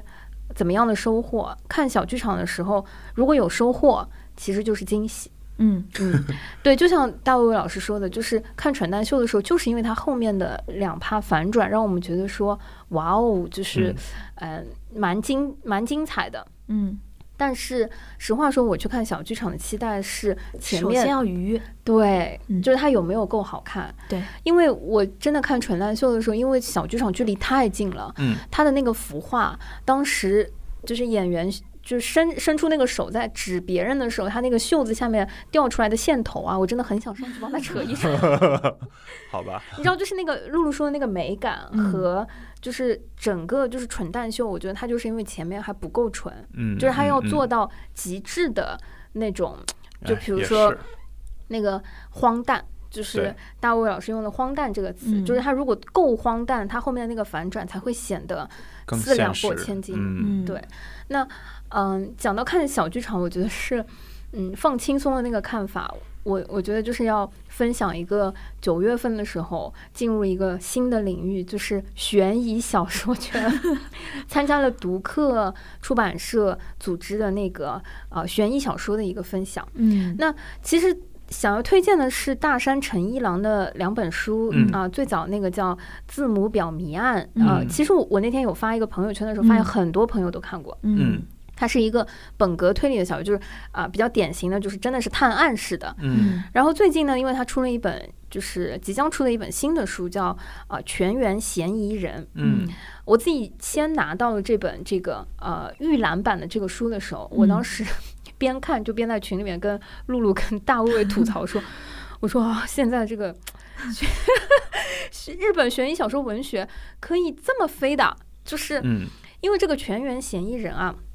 上来第一章就说那个主人公他有一个特异功能，嗯，这个特异功能他给他取了个名字叫华生力，就说呢，他拥有一种力量呢， 就是像华生一样，有了之后呢，就能让方圆嗯二十米之内的人啊都能够推理能力上升这啊。然后 fine 前提是 对，可以，然后我翻到第一章，翻到这个的时候，我当时就已经出戏了啊！我我就觉得说啊，这也可以，就是后面看的时候就觉得很很很很扯，你知道，因为嗯在我的这个有限的这个推理经历里啊，上一次我看到就是能够让身边的人推理能力上升的时候，还是柯南的那个迷幻手表啊。嗯 然后我想，至少那个手表啊，就是打出去的是迷药，它还有对一个逻辑的这个合理性它。其实是替身攻击，嗯，哎，现在这个呢叫华生力啊，我这个当时就有这已一经点玄学了，嗯。啊，有就一因点为我聪明，我坐在这里，然后整个办公室哎大家都聪明了这个意哦思。，治愈系英雄，懂了。对。然后后来我才知道，其实呃这一本书它现在中文翻译叫《全员嫌疑人》，然后它在日文的时候，这本书的名字就叫《华生力》。啊，哦然后在日语里面那个华生力，反正华生力这个词，反正跟它这个啊，反正名字什么就又有一些谐音的这个关系，所以嗯它整本小说就是大山诚一郎是一个非常呃知名的呃日本应该是青年中青年本格悬疑小说作者，写到这一本的时候，据那天。啊，悬疑小说就都开了一家这个推理为主题的书店的石城石老板嗯呃介绍说，呃，本格推理，如果你不喜欢大山诚一郎的作品，那可能你就不太适合本格推理， 因为他确实之前是呃本格推理里面就是比较不错的嗯呃新兴的创作者，然后到这一本他就放飞自己了。啊，有一个类似这样子的前提之后呢，就可以在作品里面有很多的新的这个设置，比如说嗯互相之间啊、就是误判的这种 battle，嗯然后最后才揭晓嗯谜底啊，等等，反正有很多好玩的这个部分。当然，我自己看这个书的时候非常快，嗯呃，应该说是一个下午就看完了，也没有什么压力。嗯嗯、只是我就 觉得说，哎，我我就想说，这个是不是呃有一点呃 too easy，或者说等，当然不是说它的命案简单，而是说，哎，这个设定本身有就这，哎，对，有一种这个感觉。嗯但是那天分享完之后，我觉得呃，石老板和呃陆老师，就是嗯陆夜华啊、老师，两位都是在呃推理小说圈非常知名的嗯、呃这个作者，也是爱好嗯者。他们在跟我我我们分享的时候，我觉得讲到了一点，我自己是呃非常有感触的，嗯就说其实看悬疑小说，如果你抱着一种啊、我很牛逼啊、想来找一找你怎么傻逼的情况下呢，可能最后傻逼的是你自己。 就是嗯，如果你抱着一种挑刺的心情嗯去看推理小说或者悬疑小说的时候，往往你就失去了真正去看这一类作品的愉悦感，而这个时候。嗯其实你损失的才是啊、呃看这一类作品最重要的那个部分。他们讲到这个点的时候啊，我觉得有一个画面很像，就是有的时候进到剧场啊，我能感觉到有一些观众啊是两个手插在胸前进去，嗯，懂。也也有可能是两只手背在身后进去的。我来哎审视审视，嗯看看哎，今天这个东西做的怎么样啊？视察一哎 下，就往往带着这种心情去看戏的时候，最后我觉得损失的是今天自己的票价。是的，嗯嗯，所以呃，我觉得在今天节目的最后，想要可能分享一点点那天我们在线下交流的嗯时候，现场嗯录音，对一些跨界的但是共通的、嗯啊一些分享好和呀讨好论。呀，哎，但但其实我们高中的时候会有专门买那种就是推理杂志，然后他会在下一期告诉你这个的，然后那时候全班哦男生呃就都会猜，对是不对是都会去读，然后都会去你猜们，就缺少了一个拥有华生力的朋友在这里给 你们。呃，对，所所以就是我的意思就是其实也说的不尽然了，呃，有的时候真正参与进推理还是蛮有意思的。嗯我觉得嗯他可能意思是说，你读推理小说，你要跟着他的这个思路去往前猜，就是你还是要推的，是是是，但是你不能上来就不相信你的推理。嗯呃，就就不能以纯挑刺儿的心态，对对对对嗯对，就是嗯你可以理你，解。呃我觉得推理小说的乐趣肯定是跟着一起思考。得对对对对对，甚至是我比别人先一步预料到了这个结局，然后看着推理小说印证我的想法，嗯是是，或者是推理小说推翻我的想法，但我觉得它更妙。嗯，哎，对对对对对，嗯其实这就是推理小说乐趣。嗯嗯，这样，我特别喜欢推理和让这个东西啊，就是我最后真相是什么，我其实都已经无所谓了，我就看你们通过推理的方式在那边打辩论，我就很爽。且这还是一本短篇小说，然后这本书它在串联上面做的更加的像长篇了，比《字母表谜案》啊、《绝对不在场证明》啊，就更虽然说《字母表谜案》它最后也是串起来了，就你也可以把它当成一个系列的，呃，完整的长篇来看，但是它毕竟还是有有有有些分散的。但这本书呢，就是从影子啊、间奏啊什么什么，就整个一条线是串着的。所以说，我觉得虽然说大山诚一郎不写长篇，呃，他也感觉自己的风格和定位不太擅长于写长篇，但是他也在通过自己的方式去尝试有没有可能实现新的一种长篇的可能性，就独属于他这种风格的。所以我觉得这个还是，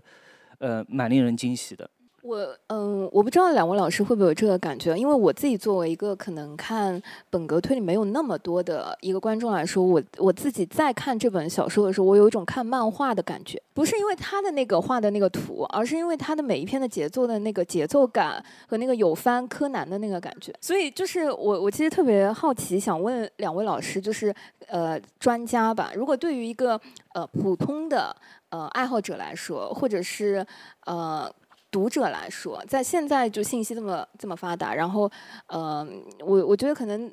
更古早的，就比如奶奶辈的时候看的那个什么啊，就是福尔摩斯那一系列的时候，其实那个时候他的那个文学和写作，尤其是推理的这些东西，还局限在那个时代的很多信息，呃，可能很很经典，就古早的那些操作手段和方式。那现在你觉得对于一个读者来说，打开本格推理小说的正确方式是什么？怎怎么样看，或者说对于读者来说，有没有看之前的一些心理预设，或者说看的一些看书的方法可以提升，或者说增加我的这个爽感？嗯，你前面提到就是说以前的可能一百年前的推理小说和现在的推理小说的打开方式，或者说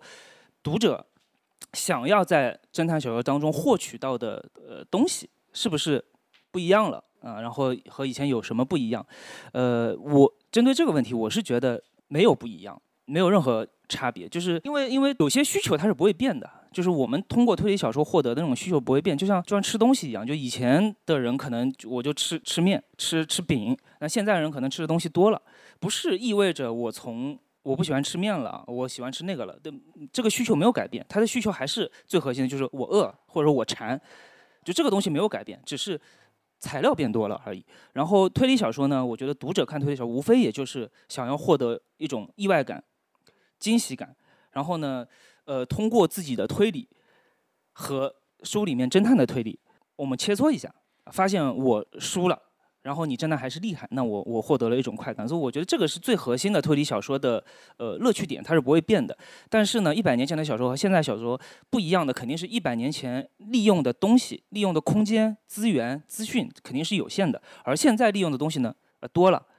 呃比如说前阵子出的那个无人机侦探，对吧？它它就是它就是利用了现在的无人机这个东西来给你设置一个谜题，这个谜题离开无人机是不会成立的。那你说一百年前人会写这个吗？不会，因为他们不知道有无人机。但是这本小说和一百年前的小说有什么区别吗？本质上，本质上我觉得没有区别的，就还是一种逆转，一种意外，就读者获得的东西是一样的。呃，所以我觉得是是是是没有什么区别的。没有什么区别的，是这样子的，就是我我我个我感觉啊，就是每个时代有每个时代的小说。我现在其实挺反感大家有一种什么感觉，就是跑进来说最经典的是什么，我要看最经典的，然后买了本爱伦坡的嘛，买买本福尔摩斯对吧？就我我觉得是这样子的，就不是说他们不好，呃，好是当然好，我是觉得，但是你也可以看看现在就离你最近的时代的侦探小说，呃，为什么？因为你不可能和一百年前的人，或者是几十年前的人的品味是一样的，因为我们生活中变化太大了。我们已经很难忍受看一部很长的电影，我们现在都看短视频。我们现在接受信息量，可能看一个公众号也需要你告诉我，我我什么时候对我什么时候能读完这篇，不五分钟能读完，六分钟读完。我们现在节奏越来越快了，所以你现在在看很早的一些黄金时代侦探小说，为什么读不下去？你觉得口味淡，然后觉得他们啰嗦，是因为在那个时候他们是没有抖音的，他们是没有电视机的，他们手机也没有，他们可能就躺在一个下午就读一本书，他就躺在沙发上或者躺在壁炉边上就读这本书，他并不会觉得枯燥，因为他生活比这个枯燥多了。而我们现在事情太多了，你可能看本书十几个短消息就过来了，就叫你这个样，所以就很碎片化。就我感觉现在推理小说，尤其回到这本大山诚一郎的这种推理小说，我觉得是个趋势。将来大家会越来越，尤其是本格推理，对吧？古典推理，它会越来越简化掉这些东西，它会越来越纯粹，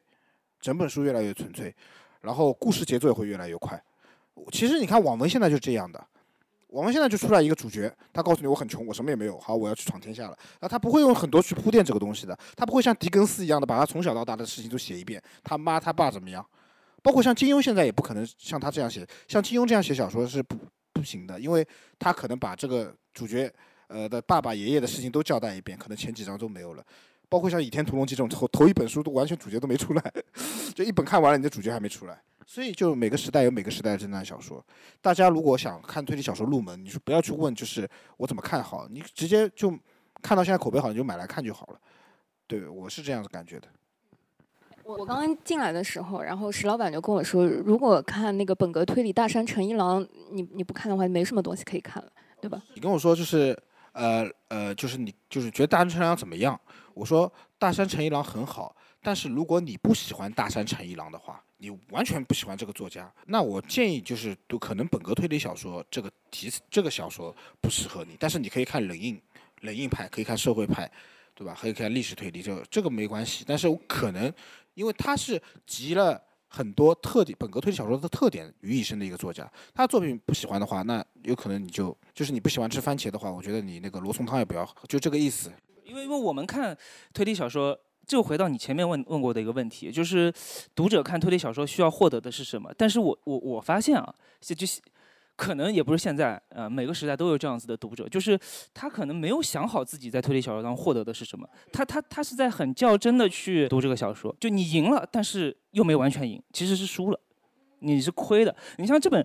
呃，《全员嫌疑人》，包括所有的推理小说吧，你就你要去挑漏洞都是可以挑到的，就你赢了，但是书你买的呀，时间是你花的呀，就是他他看很多本格，尤其是本格推理小说嘛。因为我说过，本格推理小说是理性小说，东野圭吾那种社会派不是都不止东野圭吾啊，很多社会派小说它是情绪小说嘛，就是你看了就觉得好惨啊，怎么样怎么样，你共鸣啊，觉得啊怎么社会这么不公啊，呃，就正义人士得不到伸冤啊，我打打五星，就他那种时候的五星，他是那个就感动了，你知道吧？他联想到自己也是一个草民，被被人家关给欺负，所以我要打五星，好像打了五星我就好像力量更强了一样，我们团结起来了干掉他们一样，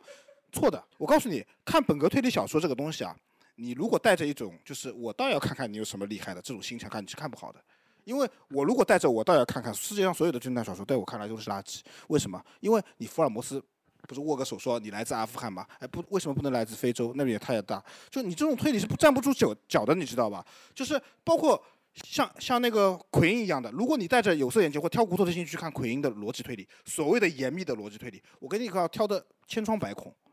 你知道吗？因为世界上会发生的事情太多了，你无法锁定的。逻辑推理是无法锁定真正的真相的，而你只能进入那个世界观，就要像进入武侠小说的世界，你要承认降龙十八掌是存在的。如果我们挑刺说降龙十八掌不可能，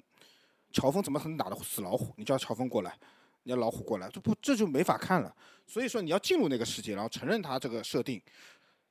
像《大山沉阳》这本小说，你一定要承认它的这个设定，就是你要进入这个世界，你不能说警察哪有这么说话的，警察一点也不专业。我以前写过一本短篇小说，一个警察跑到一个现场，看到个吊死人，警察吓吓得往后退了一步。他说他是个刑警大队长，他不会退一步的，给我打了一星。所以我就觉得，哎，好吧，就就就这种就你就没必要去读侦探小说，因为你是最棒的嘛。两位老师讲到的时候，我突然想，就是很像我们平时做，因为我自己看戏剧比较多，我觉得进到剧场的时候有，有一种观众啊，是插着手进来的。对，就是这种，就是我倒要看看今天你怎，比如说看脱口秀之类的现场也有这种情况，就是我倒要看看今天你怎么哎逗笑我。对，然后那种愉悦感就会在这个设定和就进入不了里面，其实自己就损失了。不过在结尾之前啊，我觉得还要为下一期做一些预告，好不好？哦，嗯，一个是温馨提示。一个是温馨提示，就是听到这一期节目的朋友们，如果你在上海还没有去浦东美术馆的 话，要我们赶已经紧推过好几次麻溜了，的是吧？赶紧行动起但说的来，就是因我没去为胡安米罗的展到十一月七号就结束了，然后嗯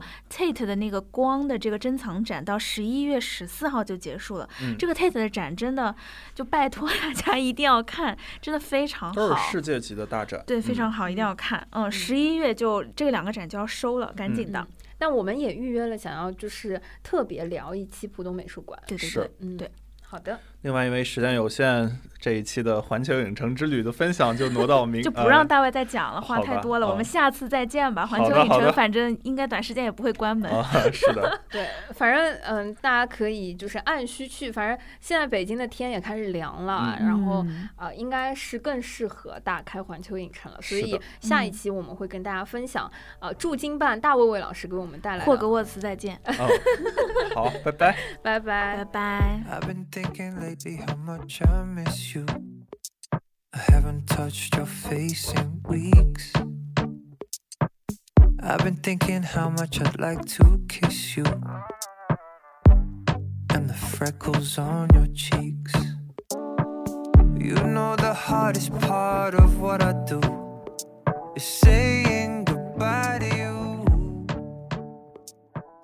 By far the hardest 感谢收听本期撕票俱乐部，你可以在任意泛用型播客平台收听我们的节目。 欢迎在小宇宙平台与我们互动，喜欢我们的节目，可以在 Apple Podcast 给我们评分。也可以添加撕票小助手微信 s ticket club，加入听友群和大家一起分享撕票体验。谢谢你的喜欢。 I gotta be, I gotta be. I'm coming home.